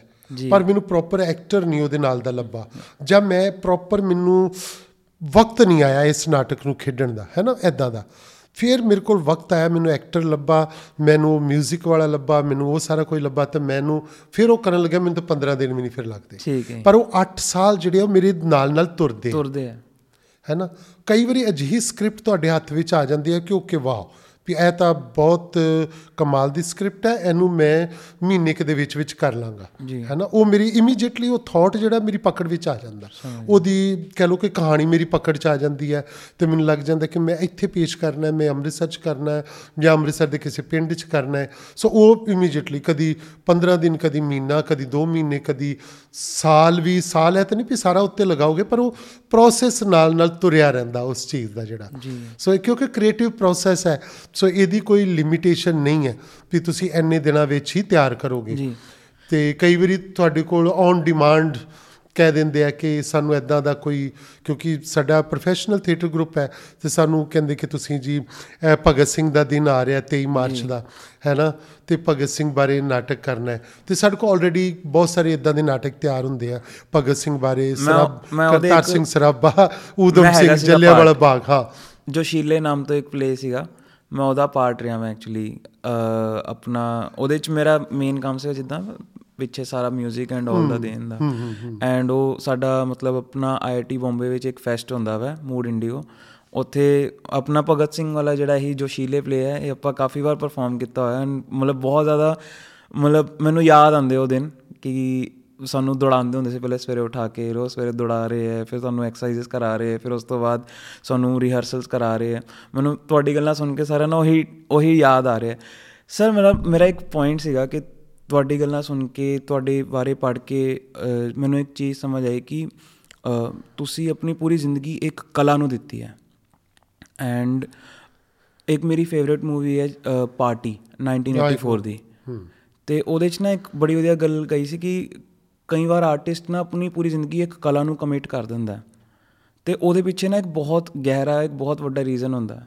ਤੁਹਾਡੇ ਕੇਸ 'ਚ ਉਹ ਕੀ ਸੀਗਾ ਸਰ ਰੀਜ਼ਨ ਆ ਇਹਦੇ ਪਿੱਛੇ ਕੋਈ ਇਦਾਂ ਸੀ ਕਿ ਇੱਕ ਕਮਿਟਮੈਂਟ ਸੀ ਕਿਸ ਤਰ੍ਹਾਂ ਉੱਦਾਂ ਵੈਸੇ ਮੇਰੇ ਖਾਨਦਾਨ 'ਚ ਕਦੀ ਕੋਈ ਨਾਟਕ ਕਰਨ ਵਾਲਾ ਨਹੀਂ ਹੈ ਕੋਈ ਰੰਗਮੰਚ ਕਰਨ ਵਾਲਾ ਨਹੀਂ। ਸਾਡੇ ਪਿੰਡ 'ਚ ਤਾਂ ਕੀ ਆਲੇ ਦੁਆਲੇ ਕੋਈ ਅ, 40 ਪਿੰਡਾਂ 'ਚ ਵੀ ਕੋਈ ਇਹੋ ਜਿਹਾ ਨਹੀਂ ਸੀਗਾ।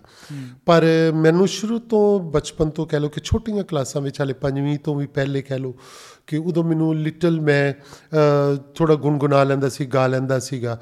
ਵੀ ਉਹ ਕੋਈ ਸਿੰਗਰ ਵਾਂਗੂ ਤੇ ਨਹੀਂ ਸੀ ਪਰ ਗਾ ਲੈਂਦੇ ਸੀ। ਜਿੰਨਾ ਕੁ ਕੋਈ ਬੱਚੇ ਪਰੇਡ 'ਚ ਖੜ ਕੇ ਕੋਈ ਗੀਤ ਸੁਣਾ ਦਿੰਦੇ। ਤੇ ਮੈਂ ਉਦੋਂ ਕੋਈ ਛੋਟੇ ਸਾਹਿਬਜ਼ਾਦਿਆਂ ਬਾਰੇ ਕੋਈ ਗੀਤ ਕੋਈ ਦੋ ਬੜੀਆਂ ਕੀਮਤੀ ਜਿੰਦਾ ਨੀਹਾਂ ਵਿੱਚ ਆਣ ਖਲੋ ਗਈਆਂ। ਹੈ ਨਾ? ਇਹੋ ਜਿਹੇ ਗੀਤ ਅ, ਜਿਹੜੇ ਸੀਗੇ ਵੀ ਜਿਹੜੇ ਧਾਰਮਿਕ ਗੀਤ ਸਿੱਖ ਇਤਿਹਾਸ ਬਾਰੇ। ਸੋ ਉਹ ਮੈਨੂੰ ਬੜੇ ਪ੍ਰੇਰਿਤ ਕਰਦੇ ਸੀ ਤੇ ਮੈਂ ਉਹ ਗਾ ਲੈਂਦਾ ਸੀਗਾ। ਉਹਨਾਂ ਨੂੰ ਮੁੜ ਕੇ ਹੌਲੀ-ਹੌਲੀ ਐਕਸ਼ਨ ਦੇ ਵਿੱਚ ਕਰਨਾ ਸ਼ੁਰੂ ਕੀਤਾ ਤੇ ਮੇਰੇ ਟੀਚਰਸ ਨੇ ਪਹਿਚਾਣਿਆ ਕਿ ਤੂੰ ਐਕਟਿੰਗ ਕਰ ਲਏਗਾ। ਤੇ ਉਹਨਾਂ ਨੇ ਫਿਰ ਮੈਨੂੰ ਨਾਟਕਾਂ ਦੇ ਵਿੱਚ ਇਸ ਤਰ੍ਹਾਂ ਪਾਰਟਿਸਿਪੇਟ ਕਰਾਉਣਾ ਸ਼ੁਰੂ ਕੀਤਾ। ਤੇ ਸੋ ਉਹ ਮੇਰੇ ਪਿੱਛੇ ਇਹ ਚੀਜ਼ਾਂ ਜਿਹੜੀਆਂ ਸੀਗੀਆਂ ਕਿ ਹਾਲੇ ਕਿ ਘਰਦਿਆਂ ਨੇ ਤਾਂ ਮਨਾ ਹੀ ਕੀਤਾ ਸੀਗਾ। ਫਾਦਰ ਤੇ ਬਿਲਕੁਲ ਨਹੀਂ ਸੀ ਕਹਿੰਦੇ ਕਿ ਤੂੰ ਜੱਟਾਂ ਦਾ ਮੁੰਡਾ ਹੋ ਕੇ ਤੂੰ ਕੀ ਕੰਮ ਕਰਨ ਲੱਗ ਪਿਆ ਹੈ ਨਾ ਕੀ?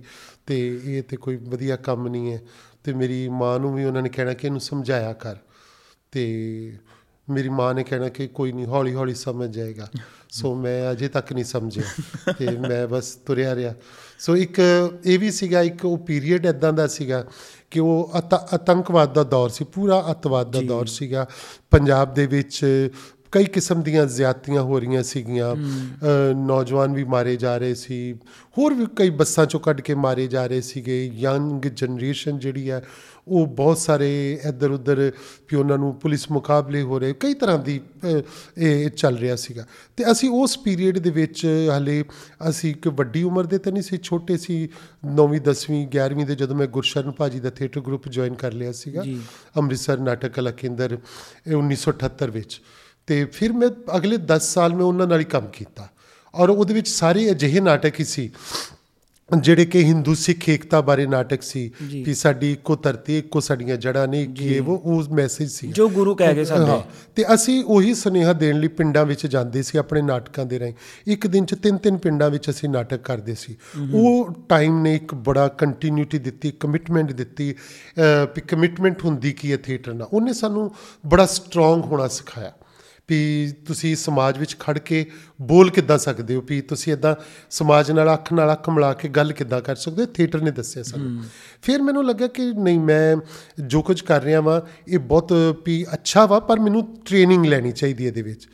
ਤੇ ਮੈਂ ਉਦੋਂ ਤੱਕ ਕਾਲਜ ਪੜ੍ਹ ਚੁੱਕਾ ਸੀਗਾ। ਮੈਂ ਐਜ਼ ਅ ਟੀਚਰ ਜੌਬ ਵੀ ਕਰਨ ਲੱਗ ਪਿਆ ਸੀਗਾ ਤੇ ਨਾਲ ਥੀਏਟਰ ਵੀ ਕਰਦਾ ਸੀਗਾ। ਫਿਰ ਮੈਨੂੰ ਲੱਗਾ ਨਹੀਂ ਮੈਂ ਇਹ ਜੌਬ ਵਗੈਰਾ ਨਹੀਂ ਕਰਨੀ। ਤੇ ਮੈਂ 88 ਦੇ ਵਿੱਚ ਮੈਂ ਰਿਜ਼ਾਈਨ ਕਰਕੇ ਫਿਰ ਮੈਂ ਨੈਸ਼ਨਲ ਸਕੂਲ ਆਫ ਡਰਾਮਾ ਚਲਾ ਗਿਆ। ਇਹ ਧਿਆਨ ਦੇ ਨੈਸ਼ਨਲ ਸਕੂਲ ਆਫ ਡਰਾਮਾ ਮਤਲਬ ਸਰ ਜਿੰਨੇ ਵੀ ਆਪਾਂ ਦੇਖੇ ਕਿ ਜਿਨ੍ਹਾਂ ਦਾ ਬਹੁਤ ਵਧੀਆ ਯੋਗਦਾਨ ਰਿਹਾ ਆਪਣੇ ਸਿਨੇਮਾ ਇਨ ਟੋਟੈਲਿਟੀ ਉਹ majority NSD national school of drama ਤੋਂ ਆਉਂਦੇ ਨੇ। ਅਗਰ ਸਾਡੇ ਵਿਊਅਰਸ ਨੂੰ ਕਈਆਂ ਨੂੰ ਨਹੀਂ ਪਤਾ ਪੰਕਜ ਨਵੀਜ਼ ਨਵਾਜ਼ੁਦੀਨ ਨਵਾਜ਼ੁਦੀਨ ਮੇਰਾ ਜੂਨੀਅਰ ਸੀਗਾ ਉਦੋਂ 4 ਹਾਂ ਸਾਲ ਮੈਂ ਤੁਹਾਡੇ ਕੋਲ ਨਾ ਮੈਂ ਤੁਹਾਡੇ ਤੋਂ। ਉਹੀ ਪੁੱਛਣ ਵਾਲਾ ਸੀਗਾ। ਅਨੁਪਮ ਖੇਰ ਇਹ ਬਹੁਤ ਸਾਰੇ ਮਤਲਬ ਬਹੁਤ ਵੱਡੇ ਵੱਡੇ ਦਿੱਗਜ ਨੇ। ਇਵਨ ਕੀ ਕਹਿੰਦੇ ਆ ਅਗਰ ਉਹ ਵੀ ਦੇਖਿਆ ਹੋਏਗਾ ਕਿਸ ਨੇ ਨਿਊਜ਼ ਸ਼ੋ ਆਪਣਾ ਚੈਨ ਸੇ ਸੋਨਾ ਹੈ ਤੋ ਜਾਗ ਜਾਓ ਉਹ ਵਾਲੇ ਪਰਸਨ ਜਿਹੜੇ ਉਹ ਵੀ ਉਹ ਬਿਲਕੁਲ ਜਸਟ ਜਸਟ। ਮੇਰਾ ਨੈਕਸਟ ਬੈਚ ਸੀਗਾ। ਠੀਕ ਹੈ। ਤੇ ਸਰ ਥੋੜੇ ਜਿਹਾ ਦੱਸੋਗੇ ਪਹਿਲੇ ਐਨਐਸਡੀ ਬਾਰੇ ਦੱਸੋ ਸਰ ਕਿਉਂਕਿ ਐਨਐਸਡੀ ਦਾ ਮੈਂ ਸੁਣਿਆ ਬਹੁਤ ਵਧੀਆ ਮਾਹੌਲ ਹੁੰਦਾ ਹੈ। ਕਹਿ ਲਓ ਕਿ ਵੱਡੀ ਜਗ੍ਹਾ ਵੱਡੀ ਦੁਨੀਆ ਹੈ ਜਿੱਥੇ ਜਾ ਕੇ ਤੁਹਾਨੂੰ ਵਰਲਡ ਥੀਏਟਰ ਦਾ ਪਤਾ ਲੱਗਦਾ ਵਰਲਡ ਡਰਾਮਾ ਕੀ ਹੈ। ਸੋ ਉੱਥੇ ਜਾ ਕੇ ਮੈਨੂੰ ਡਿਜ਼ਾਈਨ ਦਾ ਡਾਇਰੈਕਸ਼ਨ ਡਿਜ਼ਾਈਨ ਡਾਇਰੈਕਸ਼ਨ ਵਿੱਚ ਮੈਂ ਸਪੈਸ਼ਲਾਈਜੇਸ਼ਨ ਕੀਤੀ। ਤੇ ਮੈਨੂੰ ਉੱਥੇ ਜਾ ਕੇ ਵਰਲਡ ਡਰਾਮਾ ਨਾਲ ਵਾਹ ਪਿਆ ਮੇਰੇ ਨਾਲ ਇੰਟਰੋਡਿਊਸ ਯਾਨੀ ਵਰਲਡ ਡਰਾਮਾ ਸਾਡੇ ਕੋਲ ਇੰਟਰੋਡਿਊਸ ਹੋਇਆ ਤੇ ਸਾਨੂੰ ਪਤਾ ਲੱਗਾ ਚੈਕਅਪ ਕੀ ਹੈ ਬ੍ਰੈਕਟ ਕੀ ਆ ਸ਼ੇਕਸਪੀਅਰ ਕੀ ਆ ਇਬਸਨ ਕੀ ਹੈ ਨਾ ਇਹ ਇਹਨਾਂ ਚੀਜ਼ਾਂ ਦਾ ਸਾਨੂੰ ਪਤਾ ਲੱਗਾ ਵੀ ਵੱਡੇ ਨਾਟਕਕਾਰ ਕੀ ਨੇ ਦੁਨੀਆ ਦੇ ਜਿਹੜੇ। ਅਸੀਂ ਉੱਥੇ ਫਿਰ ਸਾਡੇ ਕੋਲ ਫੋਰਨ ਤੋਂ ਆ ਕੇ ਡਾਇਰੈਕਟਰ ਸਾਡੇ ਨਾਲ ਪਲੇ ਕਰਦੇ ਸੀ ਉਹ ਸੀ। ਸੋ ਉਸ ਵੇਲੇ ਬਹੁਤ ਸਾਰੇ ਜਿਹੇ ਅਸ਼ੂਤੋਸ਼ ਰਾਣਾ ਮੇਰਾ ਜੂਨੀਅਰ ਸੀ ਆਸ਼ੀਸ਼ ਵਿਦਿਆਰਥੀ ਸਾਡੇ ਨਾਲ ਸੀ ਸੀਮਾ ਬਿਸਵਾਸ ਸਾਡੇ ਨਾਲ ਸੀ ਉਸ ਵੇਲੇ ਹਿਮਾਨੀ ਸ਼ਿਵਪੁਰੀ ਸਾਡੀ ਜਸਟ ਸੀਨੀਅਰ ਸੀਗੀ। ਤੇ ਅਹ, ਬਹੁਤ ਸਾਰੇ ਐਦਾਂ ਦੇ ਲੋਕ ਅ, ਅ, ਅਨੂਪ ਸੋਨੀ ਅਹ, ਇਹ ਮੇਰੇ ਤੋਂ ਨੈਕਸਟ ਬੈਚ ਵਿੱਚ ਸੀਗਾ। ਹੈ ਨਾ ਵਿਵੇਕ ਮਿਸ਼ਰਾ ਰਾਜੇਸ਼ ਜੈਸ ਅ, ਰੂਪਲ ਪਟੇਲ ਇਹ ਸਭ ਲੋਕ ਅਸੀਂ ਇਕੱਠੇ ਸੀਗੇ ਅ, ਉੱਥੇ। ਤੇ ਹੋਰ ਬਹੁਤ ਸਾਰੇ ਮਨੋਜ ਤਿਵਾਰੀ ਮਨੋਜ ਤਿਵਾਰੀ ਵਗੈਰਾ ਇਹ ਸਾਰੇ ਇਹਨਾਂ ਨਾਲ ਕਿਸੇ ਜੋ ਹਾਲੇ ਤੁਸੀਂ ਟੱਚ ਹੈਗੇ ਹੋ? ਹਾਂ ਰੈਗੂਲਰ ਸਾਡਾ ਨੈਸ਼ਨਲ ਸਕੂਲ ਆਫ ਡਰਾਮਾ ਵਾਲੇ ਦਾ ਬਹੁਤ ਅੱਛਾ ਕਹਿ ਲਓ ਕਿ ਇੱਕ ਅਸੀਂ ਹਮੇਸ਼ਾ ਪਰਿਵਾਰ ਦੀ ਤਰ੍ਹਾਂ ਰਹੇ ਆ ਅੱਜ ਸਾਨੂੰ ਬੇਸ਼ੱਕ ਪਾਸ ਆਊਟ ਹੋਇਆ 32 33 ਸਾਲ ਹੋ ਗਏ ਉੱਥੋਂ। ਤੇ ਉਸ ਦੇ ਬਾਵਜੂਦ ਵੀ ਅਸੀਂ ਆਸ਼ੀਸ਼ ਵਿਦਿਆਰਥੀ ਤੋਂ ਹੁਣੇ ਹੀ 6 ਮਹੀਨੇ ਪਹਿਲਾਂ ਮੇਰੇ ਕੋਲ ਅੰਮ੍ਰਿਤਸਰ ਆਏ ਸੀ ਮੇਰੇ ਕੋਲ ਘਰ। ਵੀ ਹੋ ਕੇ ਗਏ ਆ। ਤੇ ਅਨੂਪ ਸੋਨੀ ਨਾਲ ਗੱਲ ਹੁੰਦੀ ਰਹਿੰਦੀ ਹੈ। ਇਹ ਸਾਰਿਆਂ ਨਾਲ ਗੱਲ ਹੁੰਦੀ ਰਹਿੰਦੀ ਹੈ। ਕਦੀ ਵੀ ਕੋਈ ਉਹ ਨਹੀਂ ਹੈ। ਤੇ ਮਨੋਜ ਵਾਜਪਾਈ ਨੇ ਮੇਰੇ ਨਾਲ ਇੰਟਰਵਿਊ ਦਿੱਤੀ ਸੀਗੀ ਅੱਛਾ ਜੀ। 88 ਦੇ ਵਿੱਚ ਪਰ ਉਹਦੀ ਸਿਲੈਕਸ਼ਨ ਨਹੀਂ ਸੀ ਹੋਈ। ਸੋ ਨੈਕਸਟ ਈਅਰ ਫਿਰ ਉਹਨੇ ਮੇਰੇ ਕੋਲ ਹੋਸਟਲ 'ਚ ਰਹਿ ਕੇ ਇੰਟਰਵਿਊ ਦਿੱਤੀ। ਮੇਰੇ ਕੋਲ ਰਹਿ ਕੇ ਹੀ ਤਿਆਰੀ ਕੀਤੀ ਸੀ ਪਰ ਫਿਰ ਵੀ ਉਹਦੀ ਉਹ ਨਹੀਂ ਸੀ ਹੋ ਸਕੀ। ਸੋ ਅਸੀਂ ਉਹਨਾਂ ਸਮਿਆਂ ਦੇ ਇਕੱਠੇ ਸੀਗੇ ਸਾਰੇ ਲੋਕ ਜਿਹੜੇ ਸੀਗੇ। ਤੋ ਸੋ ਇਦਾਂ ਦੇ ਬਹੁਤ ਸਾਰੇ ਅਹ, ਹੁਣ ਮੈਂ ਦੇਖਦਾ ਅਹ, ਫਿਲਮੀ ਦੁਨੀਆ ਦੇ ਵਿੱਚ ਤੇ ਜਿਹੜੇ ਲੋਕ ਕੰਮ ਕਰਦੇ ਪਏ ਨੇ। ਤੇ ਕੁਝ ਮੇਰੇ ਜੂਨੀਅਰ ਨੇ ਕੋਈ ਸੀਨੀਅਰ ਨੇ ਕੋਈ ਮੇਰੇ ਕਲਾਸਮੇਟ ਨੇ ਜਿਹੜੇ। ਸੋ ਅੱਛਾ ਕੰਮ ਕਰ ਰਹੇ ਉਹਨਾਂ ਨੂੰ ਦੇਖਣਾ ਬਹੁਤ ਵਧੀਆ ਲੱਗਦਾ ਕਿ ਮੈਂ ਤਾਂ ਫਿਲਮਾਂ ਨਹੀਂ ਕਰਦਾ। ਤੇ ਪਰ ਉਹ ਉਹਨਾਂ ਦੀਆਂ ਫਿਲਮਾਂ ਦੇਖ ਕੇ ਚੰਗਾ ਲੱਗਦਾ।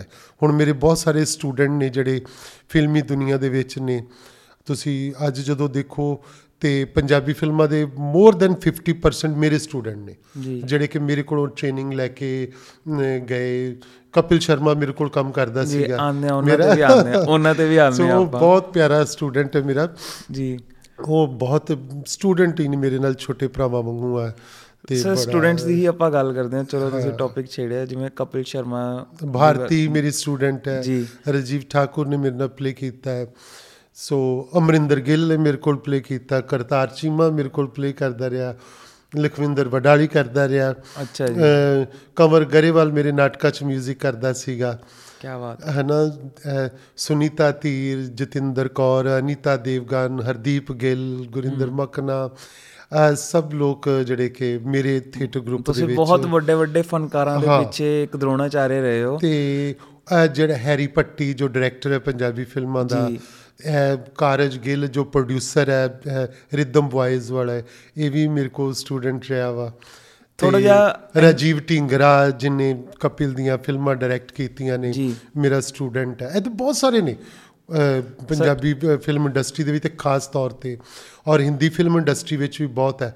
ਉਹ ਤੇ ਮੈਨੂੰ ਹੀ ਨਹੀਂ ਇੱਥੇ ਬੈਠਿਆਂ ਪਤਾ ਲੱਗਦਾ ਅਦਰਵਾਈਜ਼ ਬਹੁਤ ਕੰਮ ਕਰਦੇ ਪਏ ਸਾਰੇ ਉੱਥੇ ਜਿਹੜੇ ਸਾਰਿਆਂ ਦਾ ਕਿ- track ਰੱਖਣਾ ਔਖਾ ਹੈ। ਮੰਨਤ ਸਿੰਘ ਕੁੜੀ ਰਾਜਵੀਰ ਕਮੇਡੀਅਨ ਜਿਹੜੀ ਹੈ ਇਹ ਸਾਰੇ ਮੇਰੇ ਕੋਲ ਮੈਂ ਨਾ ਹਰ ਸਾਲ ਇੱਕ ਥੀਏਟਰ ਵਰਕਸ਼ਾਪ ਕਰਦਾ ਜੂਨ ਮਹੀਨੇ ਵਿੱਚ। ਤੇ ਉਹ ਸਾਡੀ ਨੈਸ਼ਨਲ ਲੈਵਲ ਦੀ ਇੱਕ ਥੀਏਟਰ ਵਰਕਸ਼ਾਪ ਹੁੰਦੀ ਹੈ ਔਰ ਹੁੰਦੀ ਜੂਨ 'ਚ ਹੀ ਹੈ 5 ਜੂਨ ਤੋਂ 5 ਜੁਲਾਈ ਤੱਕ। ਠੀਕ ਹੈ। ਔਰ ਉਹਦੇ ਵਿੱਚ ਇਹ ਸਾਰੇ ਲੋਕ ਉਹਦੇ ਵੀ ਉਹਦੀ ਹੀ ਪ੍ਰੋਡਕਟ ਹੈ।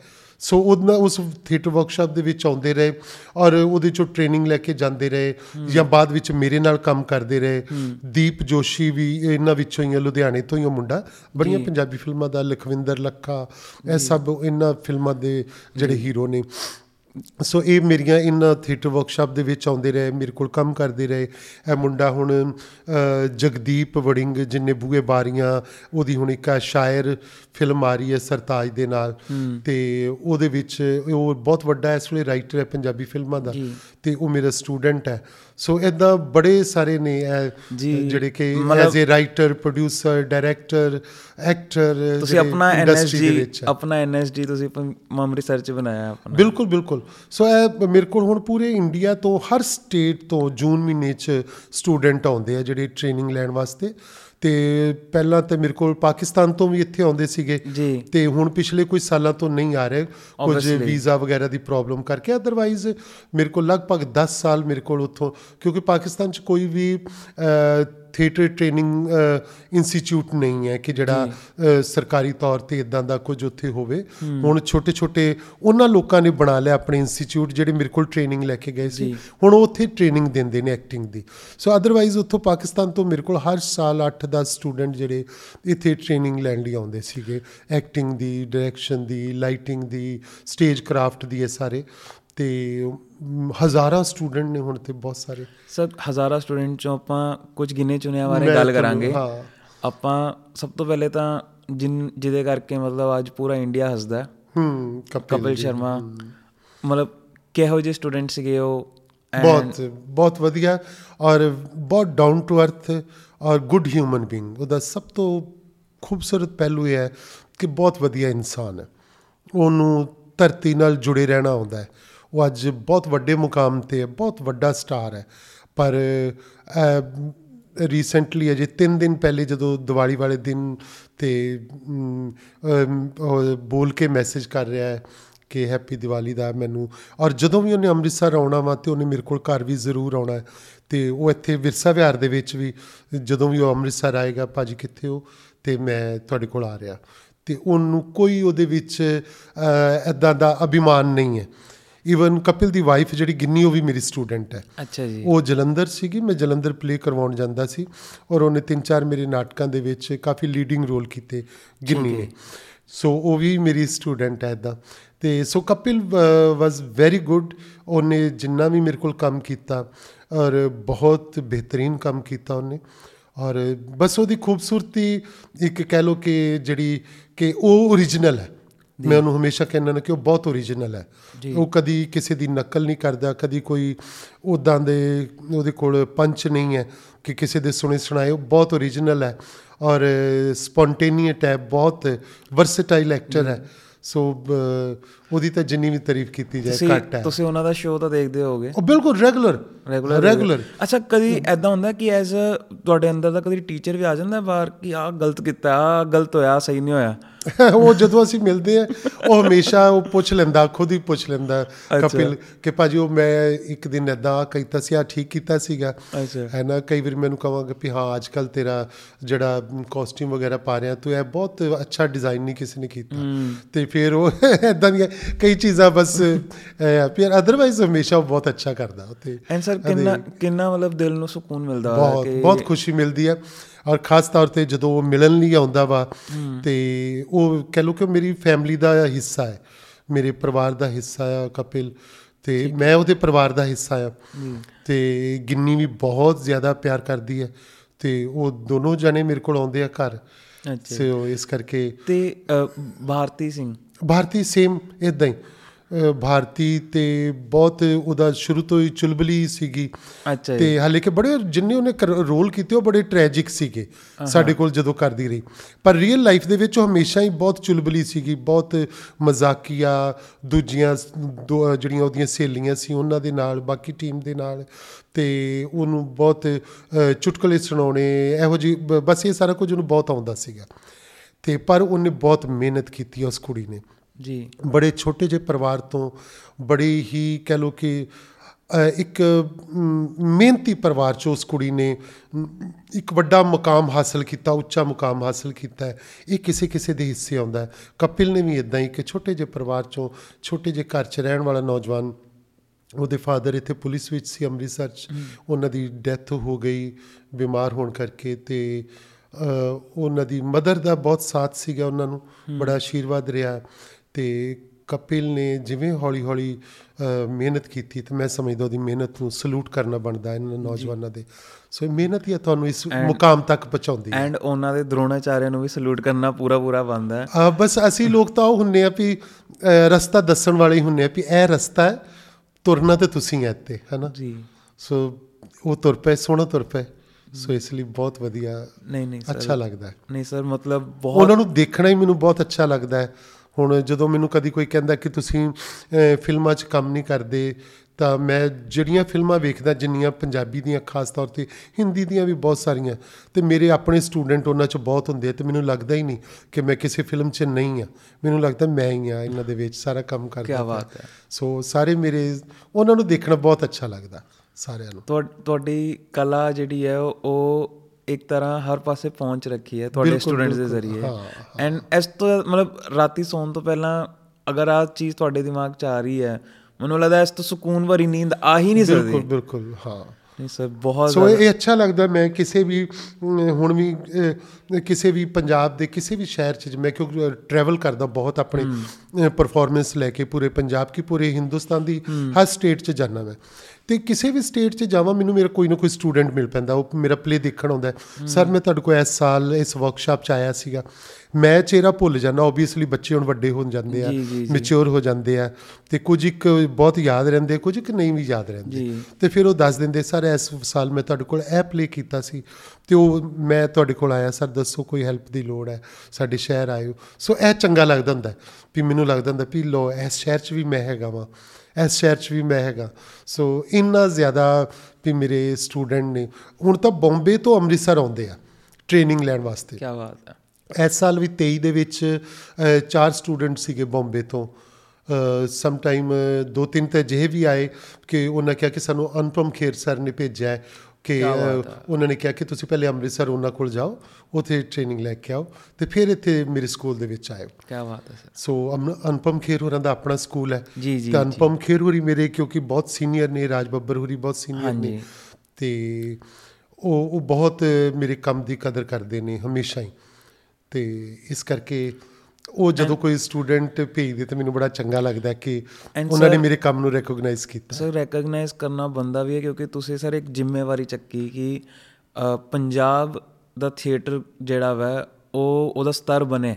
ਬਿਲਕੁਲ। ਐਂਡ ਉਹੀ ਮੈਂ ਸਰ ਗੱਲ ਕਰ ਰਿਹਾ ਕਿ ਮੈਂ ਜੋ ਤੁਹਾਡੇ ਕੰਮ ਬਾਰੇ ਸੁਣਿਆ ਜਦੋਂ ਕੰਮ ਬਾਰੇ ਪਤਾ ਚੱਲਿਆ ਮੈਨੂੰ ਬਹੁਤ ਬੁਰਾ ਫੀਲ ਹੋਇਆ ਸਰ ਕਿ ਮੈਨੂੰ ਕਿਉਂ ਨਹੀਂ ਪਤਾ? ਮੈਨੂੰ ਪਤਾ ਹੋਣਾ ਚਾਹੀਦਾ ਸੀ ਕਿਉਂਕਿ ਮੈਂ ਤਾਂ ਫੋਲੋ ਕਰ ਮਤਲਬ ਉਦਾਂ ਇਨ ਟੋਟੈਲਿਟੀ ਮੈਂ ਅੱਛੀ ਫਿਲਮਾਂ ਜਿਹੜੀ ਐਨਐਸਡੀ ਦੇ ਵਿੱਚ ਦਿਖਾਈਆਂ ਜਾਂਦੀਆਂ ਨੇ ਮੈਂ ਮੈਂ ਉਹ ਦੇਖਣਾ ਪ੍ਰੈਫਰ ਕਰਦਾ ਹਮੇਸ਼ਾ। ਹਾਲੇ ਵੀ ਰੀਸੈਂਟਲੀ ਇੱਕ ਸਿਟੀਜ਼ਨ ਕੇਨ ਨਾਮ ਤੋਂ ਮੂਵੀ ਹੈਗੀ ਹੈ ਬਹੁਤ ਪੁਰਾਣੀ ਬੜੀ ਉਹ ਵੀ ਦਿਖਾਈ ਜਾਂਦੀ ਹੈ। ਮਤਲਬ ਮੈਨੂੰ ਮੈਨੂੰ ਕਿੱਦਾਂ ਇਹ ਮਿਸ ਕਿੱਦਾਂ ਹੋ ਗਿਆ ਮੈਨੂੰ ਬੜਾ ਫੀਲ ਹੋਇਆ। ਤੇ ਤਾਂ ਹੀ ਸਰ ਬਾਕੀ ਜੋ ਤੁਸੀਂ ਕੰਮ ਕੀਤਾ ਮਤਲਬ ਉਹਦੇ ਬਾਰੇ ਤਾਂ ਮੈਂ ਕੋਸ਼ਿਸ਼ ਆਪਣੇ ਐਂਡ ਤੇ ਤਾਂ ਜ਼ਰੂਰ ਕਰਾਂਗਾ ਸਰ ਕਿ ਜ਼ਿਆਦਾ ਤੋਂ ਜ਼ਿਆਦਾ ਹਰ ਪੰਜਾਬੀ ਬੰਦੇ ਨੂੰ ਪਤਾ ਚੱਲੇ ਕਿ ਪੰਜਾਬੀ ਥੀਏਟਰ ਦੇ ਵਿੱਚ ਕੀ ਕੀ ਯੋਗਦਾਨ ਹੋ ਰਿਹਾ ਔਰ ਕਿਵੇਂ ਇਸ ਕਲਾ ਨੂੰ ਜੀਵਿਤ ਰੱਖਿਆ ਗਿਆ। ਐਂਡ ਸਰ ਸ਼ਾਇਦ ਇਹੀ ਹੈ ਕਿ ਉੱਪਰ ਵਾਲੇ ਨੇ ਤੁਹਾਨੂੰ ਹੀ ਇੱਕ ਆ, ਸੇਵਾ ਬਖਸ਼ੀ ਸੀਗੀ ਕਿ ਔਰ ਉਸ ਸੇਵਾ ਦੇ ਜ਼ਰੀਏ ਹੀ ਦੇਖੋ ਤੁਸੀਂ ਫਿਰ ਅੱਗੇ ਕਿਹੋ ਜੇ ਤੁਸੀਂ ਸਟੂਡੈਂਟਸ ਕੱਢੇ ਨੇ ਜਿਹੜੇ ਲੋਕਾਂ ਨੂੰ ਪੂਰਾ ਹਸਾ ਰਹੇ ਨੇ ਪੂਰੀ ਦੁਨੀਆ ਨੂੰ ਕਰੋਨਾ ਵਰਗੇ ਟਾਈਮ ਦੇ ਵਿੱਚ ਬਿਲਕੁਲ, ਐਦਾਂ ਫੀਲ ਕਰਾਤਾ ਕਿ ਕੁਝ ਵੀ ਨਹੀਂ ਹਾਂ, ਨਹੀਂ ਇਹ ਮੈਨੂੰ ਚੰਗਾ ਲੱਗਦਾ ਹੁੰਦਾ ਕਿ ਇਹ ਮੇਰੀਆਂ ਹੀ ਸ਼ਾਖਾਵਾਂ ਨੇ ਸਾਰੀਆਂ ਜਿਹੜੀਆਂ ਨੇ। ਚਾਰੇ ਪਾਸੇ ਨੇ। ਔਰ ਮ, ਤੇ ਬੈਠਾ ਹੋਇਆ ਇੱਥੇ ਬਸ ਉਹਨਾਂ ਨੂੰ ਟ੍ਰੇਨਿੰਗ ਦੇਣ ਲਈ ਕੋਈ ਉਹਨਾਂ ਨਾਲ ਗੱਲ ਕਰਦਾ। ਤੇ ਮੈਂ ਤੇ ਕਹਿੰਦਾ ਨਾ ਕਿ ਹਰ ਪਲ ਸਿੱਖਣ ਵਾਲਾ ਹੁੰਦਾ। ਮੈਂ ਖੁਦ ਅਜੇ ਤੱਕ ਸਿੱਖਦਾ ਵਾਂ ਬਹੁਤ ਕੁਝ ਸਿੱਖਦਾ ਵਾਂ। ਮੈਂ ਨਵਿਆਂ ਤੋਂ ਵੀ ਸਿੱਖਦਾ ਵਾਂ ਪੁਰਾਣਿਆਂ ਤੋਂ ਵੀ ਸਿੱਖਦਾ ਆਪਣੇ ਦਰਸ਼ਕਾਂ ਤੋਂ ਵੀ ਆਡੀਅנס ਤੋਂ ਵੀ। ਸੋ ਇਹ ਥੀਏਟਰ ਫੀਲਡ ਇਦਾਂ ਦਾ ਵਾ ਕਿ ਕ੍ਰੀਏਟਿਵ ਫੀਲਡ ਹੈ ਤੁਸੀਂ ਹਰ ਰੋਜ਼ ਇੱਕ ਨਵਾਂ ਐਕਸਪੀਰੀਅੰਸ ਲੈਂਦੇ ਹੋ। ਸੋ ਇਹ ਵੱਡੀ ਗੱਲ ਹੈ ਕਿ ਇਸ ਐਕਸਪੀਰੀਅੰਸ ਨੂੰ ਤੁਸੀਂ ਦਰਸ਼ਕਾਂ ਤੱਕ ਸ਼ੇਅਰ ਕਰੋ। ਤੇ ਇਸੇ ਲਈ ਮੈਂ ਬਹੁਤ ਸਾਰੀਆਂ ਮੈਂ ਨਾਟਕ ਲਿਖਦਾ ਵਾਂ। ਮੇਰੇ ਮੋਰ ਦੈਨ 60 ਬੁੱਕਸ ਨੇ ਮੇਰੀਆਂ ਥੀਏਟਰ। ਦੀਆਂ। ਤੇ ਮੇਰੇ ਕੰਮ ਦੇ ਉੱਤੇ ਮੇਰੇ ਬਹੁਤ ਸਾਰੇ ਨਾਟਕ ਜਿਹੜੇ ਸਿਲੇਬਸ ਦਾ ਹਿੱਸਾ ਨੇ ਪੰਜਵੀਂ ਐਜੂਕੇਸ਼ਨ ਬੋਰਡ ਦੇ ਵਿੱਚ ਪੰਜਵੀਂ ਜਮਾਤ ਤੋਂ ਲੈ ਕੇ 10ਵੀਂ ਤੱਕ ਸੀਬੀਐਸਈ ਦੇ ਸਿਲੇਬਸ ਵਿੱਚ ਯੂਨੀਵਰਸਿਟੀ ਦੇ ਸਿਲੇਬਸ ਵਿੱਚ ਗੁਰੂ ਨਾਨਕ ਦੇਵ ਪੰਜਾਬੀ ਯੂਨੀਵਰਸਿਟੀ ਪਟਿਆਲਾ ਜਾਂ। ਪੰਜਾਬ ਜਾਂ Jammu university Kurukshetra university Delhi university ਉੱਥੇ ਮੇਰੀਆਂ ਬੁੱਕਸ ਲੱਗੀਆਂ ਹੋਈਆਂ ਨੇ। ਕੁਝ ਲੋਕਾਂ ਨੇ ਬਹੁਤ ਸਾਰੇ ਲੋਕਾਂ ਨੇ ਚਾਰ ਪੰਜ ਲੋਕਾਂ ਨੇ ਮੇਰੇ ਕੰਮ ਤੇ ਡੀ ਕੀਤੀ ਹੈ। ਕੀ ਬਾਤ ਪੰਜੀ 30 ਇਹੋ ਜਿਹੇ ਲੋਕ ਨੇ ਜਿਨ੍ਹਾਂ ਨੇ ਐਮਫਿਲ ਦੇ ਥੀਸਿਸ ਕੀਤੇ ਨੇ ਮੇਰੇ ਨਾਟਕਾਂ ਤੇ। ਸੋ ਇਹ ਇੱਕ ਮੈਨੂੰ ਲੱਗਦਾ ਹੁੰਦਾ ਕਿ ਹਾਂ ਮੈਂ ਬਹੁਤ ਸਾਰੇ ਹਿਸਟੋਰੀਕਲ ਪਲੇ ਮੈਂ ਬਹੁਤ ਸਾਰੇ ਲਿਖਦੇ ਲਿਖੇ ਨੇ ਜਿਹੜੇ ਕਿ ਜੰਗੇ ਆਜ਼ਾਦੀ ਬਾਰੇ ਨੇ ਕੁਝ ਗੁਰੂ ਸਾਹਿਬਾਨ ਦਾ ਇਤਿਹਾਸ ਹੈ ਉਹਦੇ ਵਿੱਚ। ਤੇ ਮੈਨੂੰ ਲੱਗਦਾ ਇਹ ਇੱਕ ਸੰਘਰਸ਼ ਵਾਲਾ ਇਤਿਹਾਸ ਹੈ। ਸਾਡਾ ਪੰਜਾਬ ਹਮੇਸ਼ਾ ਹੀ ਕਿਉਂਕਿ ਸੰਘਰਸ਼ਮਈ ਰਿਹਾ। ਹਮੇਸ਼ਾ ਜੂਝਦਾ ਰਿਹਾ ਹਮੇਸ਼ਾ ਮੁਕਾਬਲਾ ਕਰਦਾ ਰਿਹਾ ਜ਼ਾਲਮਾਂ ਦੇ ਨਾਲ। ਤੇ ਇਹ ਜਿਹੜਾ ਇਤਿਹਾਸ ਹੈ ਸਾਡੇ ਨੌਜਵਾਨਾਂ ਨੂੰ ਜ਼ਰੂਰ ਪੜ੍ਹਨਾ ਚਾਹੀਦਾ ਵਾ। ਤਾਂ ਕਿ ਹਮੇਸ਼ਾ ਇਹ ਤੋਂ ਪ੍ਰੇਰਣਾ ਲੈ ਸਕਣ ਜੀ। ਮੈਂ ਬਹੁਤ ਸਾਰੇ ਨਾਟਕ ਜਿਹੜੇ ਉਹ ਕਰਦਾ ਜਿਹੜੇ ਵਿਦੇਸ਼ਾਂ ਨੂੰ ਜਾ ਰਹੇ ਨੇ ਨੌਜਵਾਨ ਜਾਂ ਇਲੀਗਲ ਤਰੀਕੇ ਨਾਲ ਜਾਂ ਜਿਹੜੀ ਅੱਜ ਦੀ problem ਹੈ। ਜਿਹੜੀ ਅੱਜ ਦੀ ਪ੍ਰੋਬਲਮ ਹੈ ਮੈਂ ਉਹਦੇ ਬਾਰੇ ਮੇਰਾ ਬੜਾ ਫੇਮਸ ਨਾਟਕ ਹੈ ਗੱਡੀ ਚੜਨ ਦੀ ਕਾਲ ਬੜੀ ਸੀ ਉਹਨੂੰ ਮੈਂ ਬਾਰ-ਬਾਰ ਕਰਦਾ ਵਾਂ ਹੈ ਨਾ ਹੁਣ ਮੈਂ ਹੁਣ ਮੈਂ ਸੈੱਟ ਹਾਂ ਅਜਿਹੀਆਂ ਕਈ ਕਹਾਣੀਆਂ ਕਹਾਣੀਆਂ ਨੂੰ ਵੀ ਮੈਂ ਨਾਟਕਾਂ ਦੇ ਵਿੱਚ ਢਾਲਿਆ, ਮੈਂ ਨਾਵਲਾਂ ਨੂੰ ਨਾਟਕ ਵਿੱਚ ਢਾਲਿਆ, ਮੈਂ ਪੋਇਟਰੀ ਨੂੰ ਨਾਟਕਾਂ ਦੇ ਵਿੱਚ ਢਾਲਿਆ ਹੈ ਫਿਲਮ ਸਕ੍ਰਿਪਟ ਨੂੰ ਸਟੇਜ ਦੇ ਉੱਤੇ ਪ੍ਰੈਜ਼ੈਂਟ ਕੀਤਾ, ਪੇਂਟਿੰਗ ਨੂੰ ਪ੍ਰੈਜ਼ੈਂਟ ਕੀਤਾ। ਸੋ ਅਜਿਹੀ ਮੈਂ, ਮੈਨੂੰ ਲੱਗਦਾ ਹੁੰਦਾ ਵੀ ਕੋਈ ਵੀ ਲਿਟਰੇਚਰ ਦੀ ਵਿਧਾ ਜਿਹਦੇ ਵਿੱਚ ਕੁਝ ਕਹਿਣ ਵਾਲੀ ਗੱਲ ਹੈਗੀ ਆ, ਉਹ ਜ਼ਰੂਰ ਦਰਸ਼ਕਾਂ ਨਾਲ ਸਾਂਝੀ ਕਰਨੀ ਚਾਹੀਦੀ ਹੈ। ਔਰ ਨਾਟਕਾਂ ਰਾਹੀਂ ਸਭ ਤੋਂ ਬਿਹਤਰ ਹੈ ਕਿ ਤੁਸੀਂ ਨਾਟਕਾਂ ਰਾਹੀਂ ਉਹ ਗੱਲ ਕਰੋ। ਤੁਹਾਨੂੰ ਮੈਂ ਛੋਟੀ ਜਿਹੀ ਐਗਜ਼ਾਮਪਲ ਦੇਣਾ ਕਿ ਮੈਂ ਇੱਥੇ ਅੰਮ੍ਰਿਤਸਰ ਦੇ ਲਾਗੇ ਇੱਕ ਪਿੰਡ ਦੇ ਵਿੱਚ ਰਾਤ ਨੂੰ ਨਾਟਕ ਕਰਕੇ ਹਟਿਆ ਸੀ ਅਰਮਾਨ ਨਸ਼ਿਆਂ ਦੇ ਬਾਰੇ ਚ ਨਾਟਕ ਸੀਗਾ। ਨਸ਼ੇ ਕਿਵੇਂ ਜਵਾਨੀ ਨੂੰ ਖਤਮ ਕਰ ਰਹੇ। ਤੇ ਉਹ ਨਾਟਕ ਮੈਂ ਜੇ ਖਤਮ ਕਰਕੇ ਤੇ ਬਾਅਦ ਵਿੱਚ ਸਟੇਜ ਤੋਂ ਉਤਰ ਕੇ ਆਡੀਅנס ਵਿੱਚ ਖੜਾ ਸੀ ਸਾਈਡ ਤੇ ਤੇ ਇੱਕ ਬਜ਼ੁਰਗ ਆਏ ਤੇ ਉਹ ਆ ਕੇ ਮੈਨੂੰ ਕਹਿੰਦੇ ਕਿ ਕਹਿੰਦੇ ਪੁੱਤ ਜੇ ਤੂੰ ਇਹ ਨਾਟਕ 15 ਦਿਨ ਪਹਿਲਾਂ ਕਰ ਦਿੰਦਾ ਤੇ ਮੇਰਾ ਪੁੱਤ ਨਹੀਂ ਸੀ ਮਰਨਾ। ਉਹਨੇ ਬਚ ਜਾਣਾ ਸੀ। ਸੋ ਇਹ ਚੀਜ਼ਾਂ ਜਿਹੜੀਆਂ ਨੇ ਨਾ, ਇਹ ਤੁਹਾਨੂੰ ਜੋੜ ਕੇ ਰੱਖਦੀਆਂ। ਸੋ ਇੱਥੋਂ ਮੈਨੂੰ ਅਹਿਸਾਸ ਹੋਇਆ ਕਿ ਨਾਟਕ ਤੁਹਾਡਾ ਕਿਸੇ ਦੇ ਦਿਲਾਂ ਤੱਕ ਕਿੱਦਾਂ ਨੌਕ ਕਰਦਾ ਹੈ, ਕਿੱਦਾਂ ਦਸਤਕ ਦਿੰਦਾ ਹੈ, ਕਿ ਉਹ ਬੰਦੇ ਨੇ ਮਹਿਸੂਸ ਕੀਤਾ ਕਿ ਜੇ ਮੇਰਾ ਬੇਟਾ ਇਹ ਨਾਟਕ ਵੇਖ ਲੈਂਦਾ ਤਾਂ ਉਹਨੇ ਬਚ ਜਾਣਾ ਸੀ, ਕਿਉਂਕਿ ਨਾਟਕ ਵਿੱਚ ਸੁਨੇਹਾ ਸੀ ਬਚਣ ਦਾ। ਤੇ ਸੋ ਮੈਨੂੰ ਉਦੋਂ ਲੱਗਾ ਵੀ ਹਾਂ, ਅਸੀਂ ਕਾਮਯਾਬ ਆ ਆਪਣੀ ਗੱਲ ਕਹਿਣ ਵਿੱਚ। ਸਾਡੇ ਨਾਟਕ ਨੇ ਕੋਈ ਗੱਲ ਕੀਤੀ ਹੈ। ਜੀ।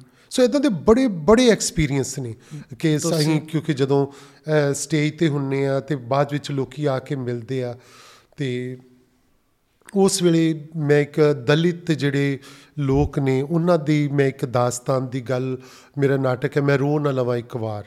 ਤੇ ਮੈਂ ਬਠਿੰਡੇ ਬੜੀ ਵੱਡੀ ਆਡੀਅנס ਵਿੱਚ ਨਾਟਕ ਕਰ ਰਿਹਾ ਸੀ 2 ਸਾਲ ਪਹਿਲੇ ਦੀ ਗੱਲ ਹੀ ਆ। ਤੇ ਹੁਣ ਵੀ ਉਹ ਨਾਟਕ ਅਸੀਂ ਥੋੜੇ ਦਿਨਾਂ ਬਾਅਦ ਕੋਟਕਪੂਰੇ ਕਰਨ ਜਾ ਰਹੇ ਆ।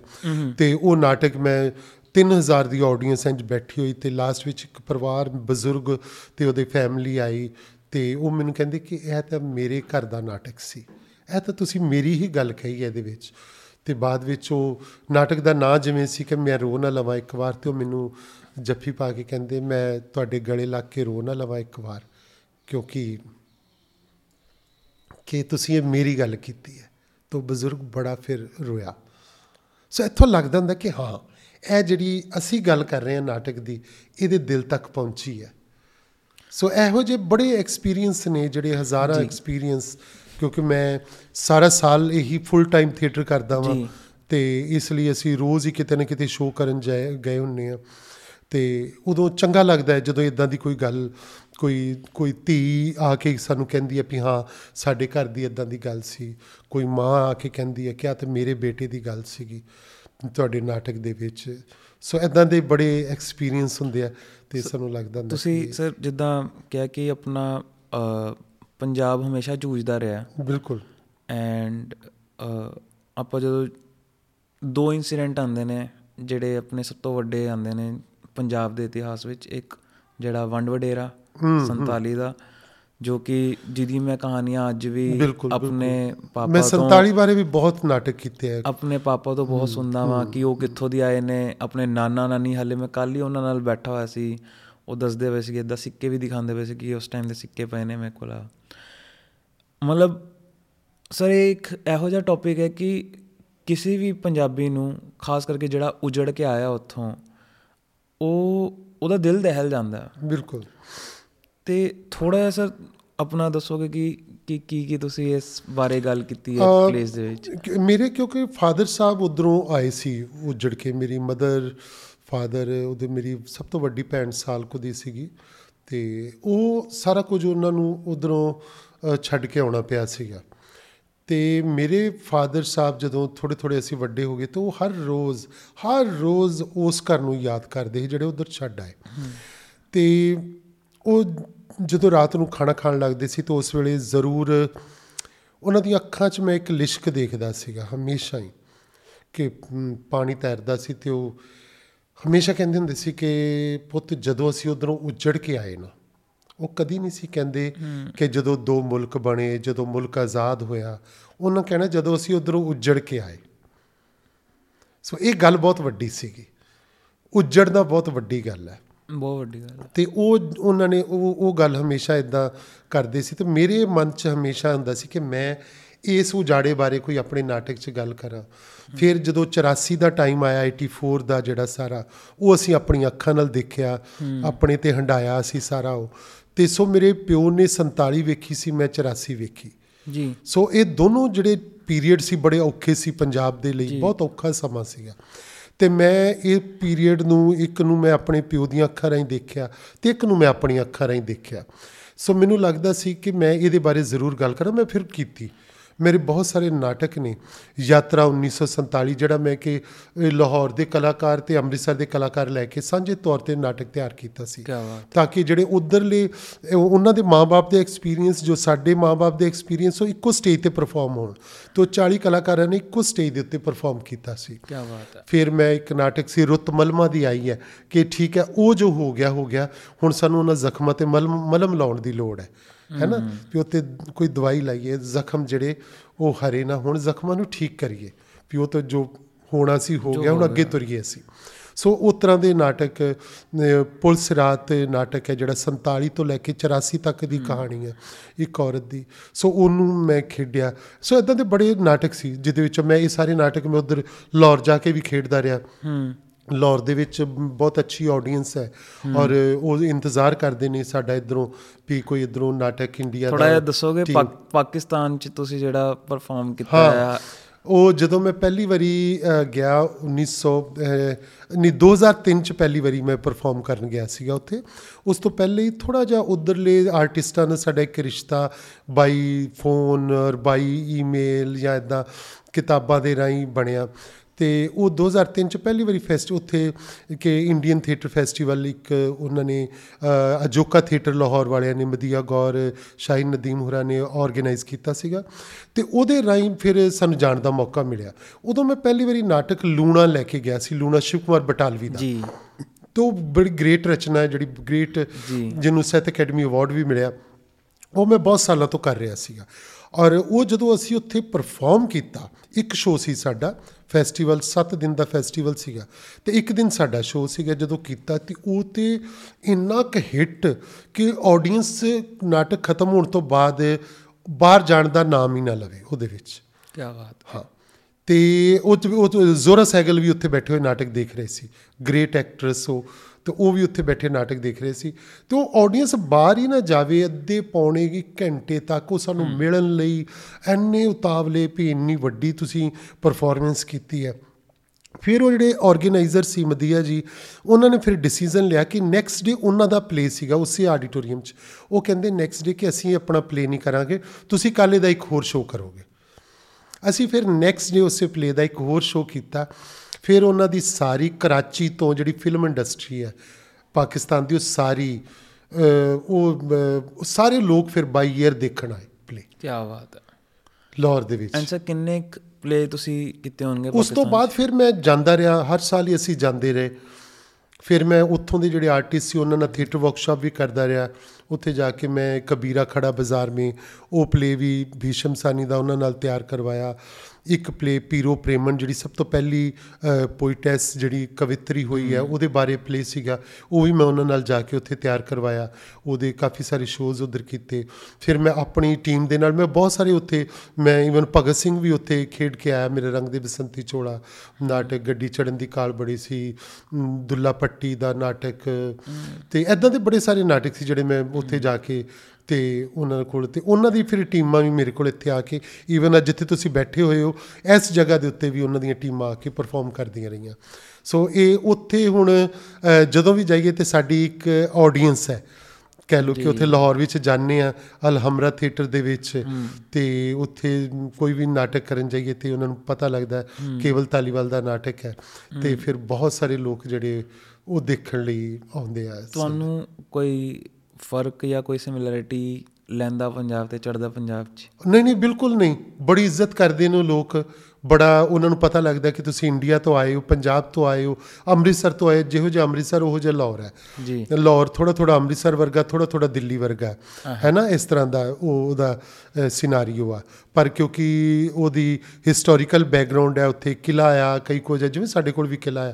ਇੱਥੇ ਐਦਾਂ ਦੀਆਂ ਕਈ ਚੀਜ਼ਾਂ ਨੇ ਜਿਵੇਂ ਸਾਡੇ ਕੋਲ ਇੱਥੇ ਇਧਰ ਇੱਕ ਇਸਲਾਮਾਬਾਦ ਹੈ ਉਧਰਲੇ ਪਾਸੇ ਇਸਲਾਮਾਬਾਦ ਹੈ। ਸਾਡੇ ਕੋਲ ਮਾਲ ਰੋਡ ਹੈ ਲਾਹੌਰ ਵਿੱਚ ਵੀ ਮਾਲ ਰੋਡ ਹੈ। ਸਾਡੇ ਕੋਲ ਜਿੱਦਾਂ ਦੇ ਪੁਰਾਣੇ ਬਾਜ਼ਾਰ ਨੇ ਗੇਟ ਹਕੀਮਾ ਗੇਟ ਇਹ ਵਾਲਾ ਗੇਟ ਉਹ ਵਾਲਾ ਇਦਾਂ ਦੇ ਉੱਥੇ ਵੀ ਗੇਟ ਪਾਰਟੀ ਗੇਟ ਹੈ। ਹੋਰ ਕਈ ਗੇਟ ਨੇ ਇਦਾਂ ਦੇ ਉੱਥੇ। ਕਿ ਉਹਦੇ ਅੰਦ- ਅੰਦਰੂਨ ਸ਼ਹਿਰ ਉਹਨੂੰ ਕਹਿੰਦੇ ਆ। ਜਿਵੇਂ ਅਸੀਂ ਕਹਿੰਦੇ ਨੇ ਕਿ ਇਹ ਸਾਡੇ ਕੋਲ ਹਾਲਗੇਟ ਦੇ ਅੰਦਰ ਪੁਰਾਣਾ ਸ਼ਹਿਰ ਉੱਥੇ ਵੀ ਪੁਰਾਣਾ ਸ਼ਹਿਰ ਇਦਾਂ ਦਾ ਵਾ। ਸੋ ਇਹ ਇਦਾਂ ਦੀਆਂ ਬੜੀਆਂ ਸਿਮਿਲੈਰਿਟੀਆਂ ਨੇ ਸ਼ਹਿਰ ਦੇ ਵਿੱਚ। ਸੋ ਉਹਦੇ ਵਿੱਚ ਕਈਆਂ ਨੂੰ ਪਤਾ ਲੱਗ ਜਾਏ ਕਿ ਜਿਵੇਂ ਅਸੀਂ ਕਿਸੇ ਆਟੋ ਤੇ ਉੱਥੇ ਇੱਕ ਬਾਜ਼ਾਰ ਤੋਂ ਦੂਜੇ ਬਾਜ਼ਾਰ 'ਚ ਜਾਣਾ ਹੋਵੇ ਤੇ ਫਿਰ ਉਹ ਆਟੋ ਵਾਲੇ ਅੱਛਾ ਤੁਸੀਂ ਇੰਡੀਆ ਤੋਂ ਆਏ ਹੋ ਪੰਜਾਬ ਤੋਂ ਆਏ ਹੋ ਅੰਮ੍ਰਿਤਸਰ ਤੋਂ ਆਏ ਹੋ ਉਹ ਸਾਡੇ ਕੋਲ ਪੈਸੇ ਵੀ ਨਹੀਂ ਲੈਂਦੇ।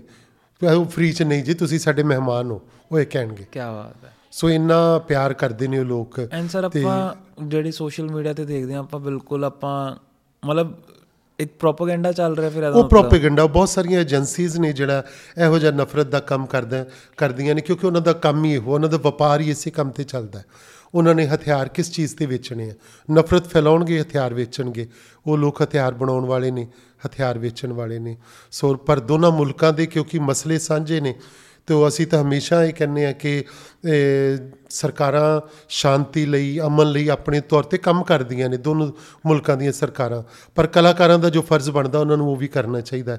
ਸੋ ਅਸੀਂ ਇਹ ਕੰਮ ਕਰੀਏ ਕਿ ਅਸੀਂ ਆਪਣੇ ਨਾਟਕਾਂ ਰਾਹੀਂ ਆਪਣੇ ਗੀਤ ਰਾਹੀਂ ਆਪਣੇ ਨ੍ਰਿਤ ਰਾਹੀਂ ਆਪਣੀਆਂ ਰਾਈਟਿੰਗਸ ਦੇ ਰਾਹੀਂ ਜਿਹੜਾ ਅਮਨ ਦਾ ਪੀਸ ਦਾ ਦੋਸਤੀ ਦਾ ਅਸੀਂ ਉਹ ਇੱਕ ਸੁਨੇਹਾ ਜ਼ਰੂਰ ਦਈਏ। ਔਰ ਵਕਤ ਆ ਗਿਆ ਕਿ ਦੋਨਾਂ ਮੁਲਕਾਂ ਵਿੱਚ ਇੱਕ ਜਿਹੜਾ ਕਿ ਇੱਕ ਅਮਨ ਦਾ ਕਹਿ ਲਓ ਕਿ ਇੱਕ ਪੁਲ ਬਣਨਾ ਚਾਹੀਦਾ। ਸਰ ਪਹਿਲੇ ਜਿੱਦਾਂ ਇੱਕ ਟਾਈਮ ਆਇਆ ਸੀਗਾ ਕਿ ਜਦੋਂ ਇਹ ਪੁਲ ਬਣ ਗਿਆ ਸੀਗਾ ਦੁਬਾਰਾ ਤੇ ਫਿਰ ਉਸ ਤੋਂ ਬਾਅਦ ਆਪਣਾ 2011 ਦੇ ਵਿੱਚ ਅਟੈਕ ਹੋਏ ਸੀਗੇ ਜਿਹੜੇ ਹੂੰ। ਆਪਣਾ ਉਸ ਤੋਂ ਬਾਅਦ ਫਿਰ ਬੈਨ ਲੱਗ ਗਿਆ ਸੀਗਾ।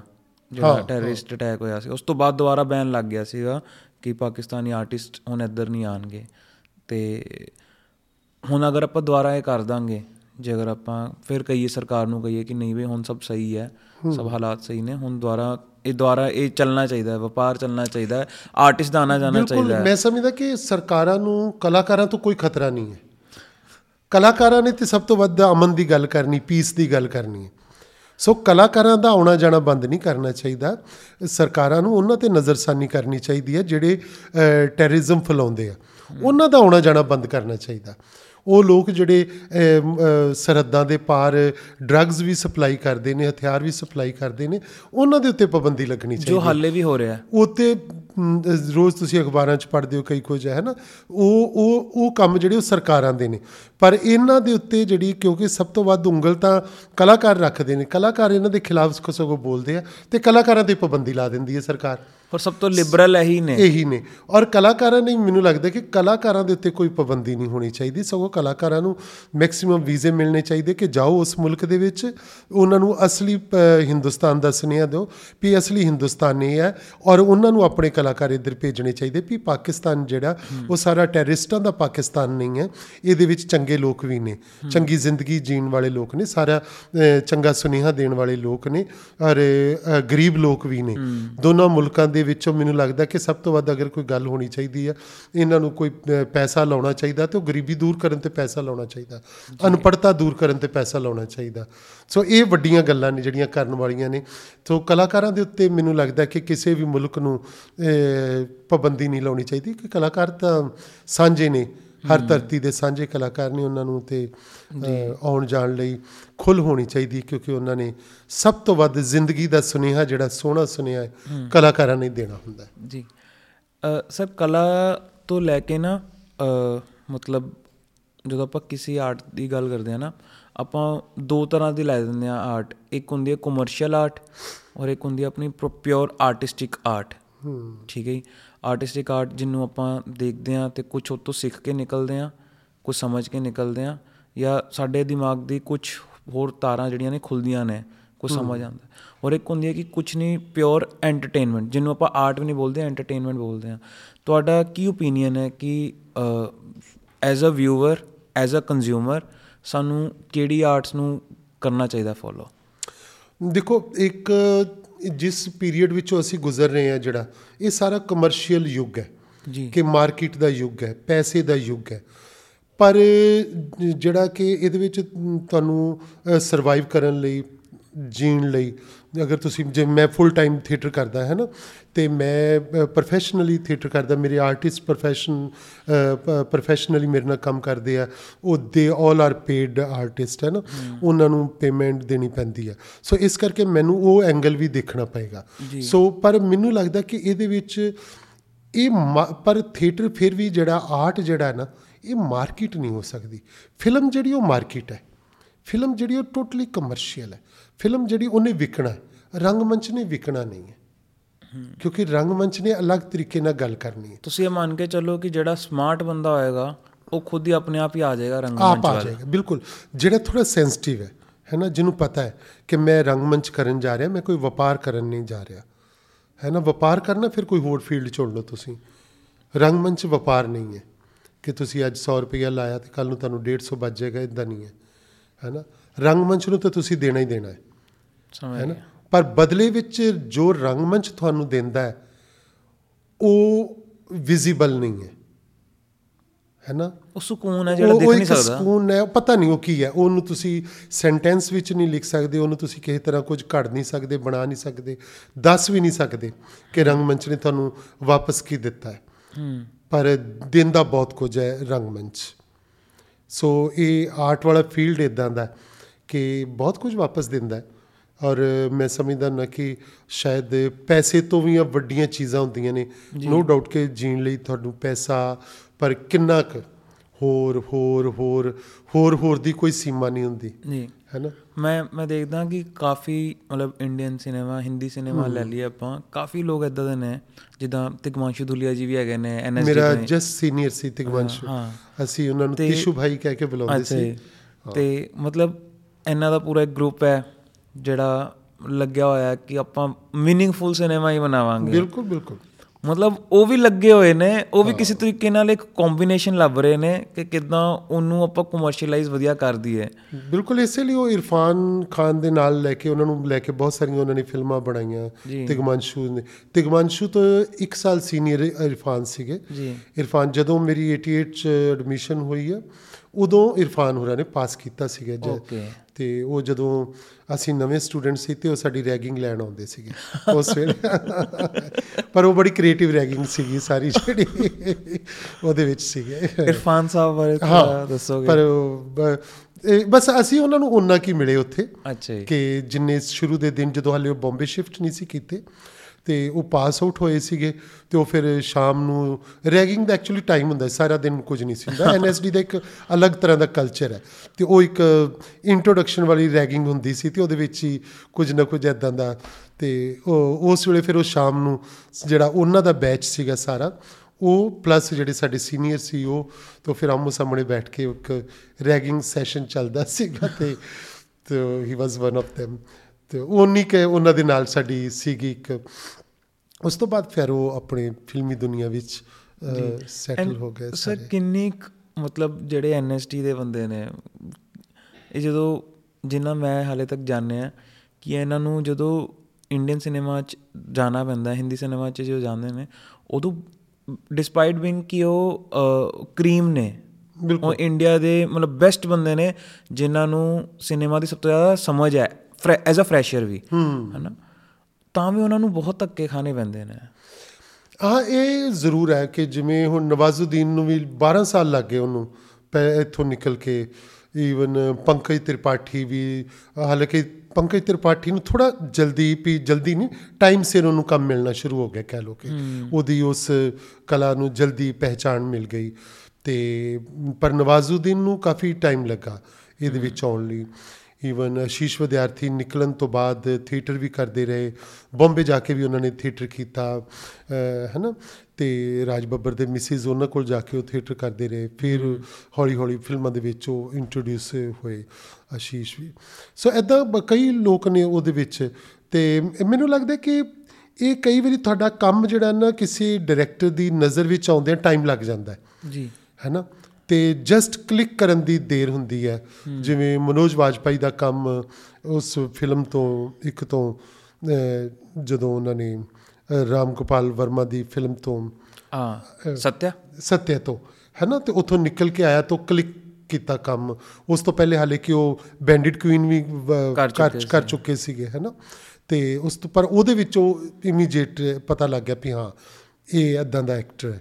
ਤੇ ਹੁਣ ਵੱਡਾ ਐਕਟਰ ਹੈ ਤੇ ਉਹ ਵੱਡੀ ਛੋਟੀ ਹਰ ਤਰ੍ਹਾਂ ਦੀ ਫਿਲਮ ਦੇ ਵਿੱਚ। ਪਰ ਇਹ ਟਾਈਮ ਲੱਗਦਾ ਹੈ।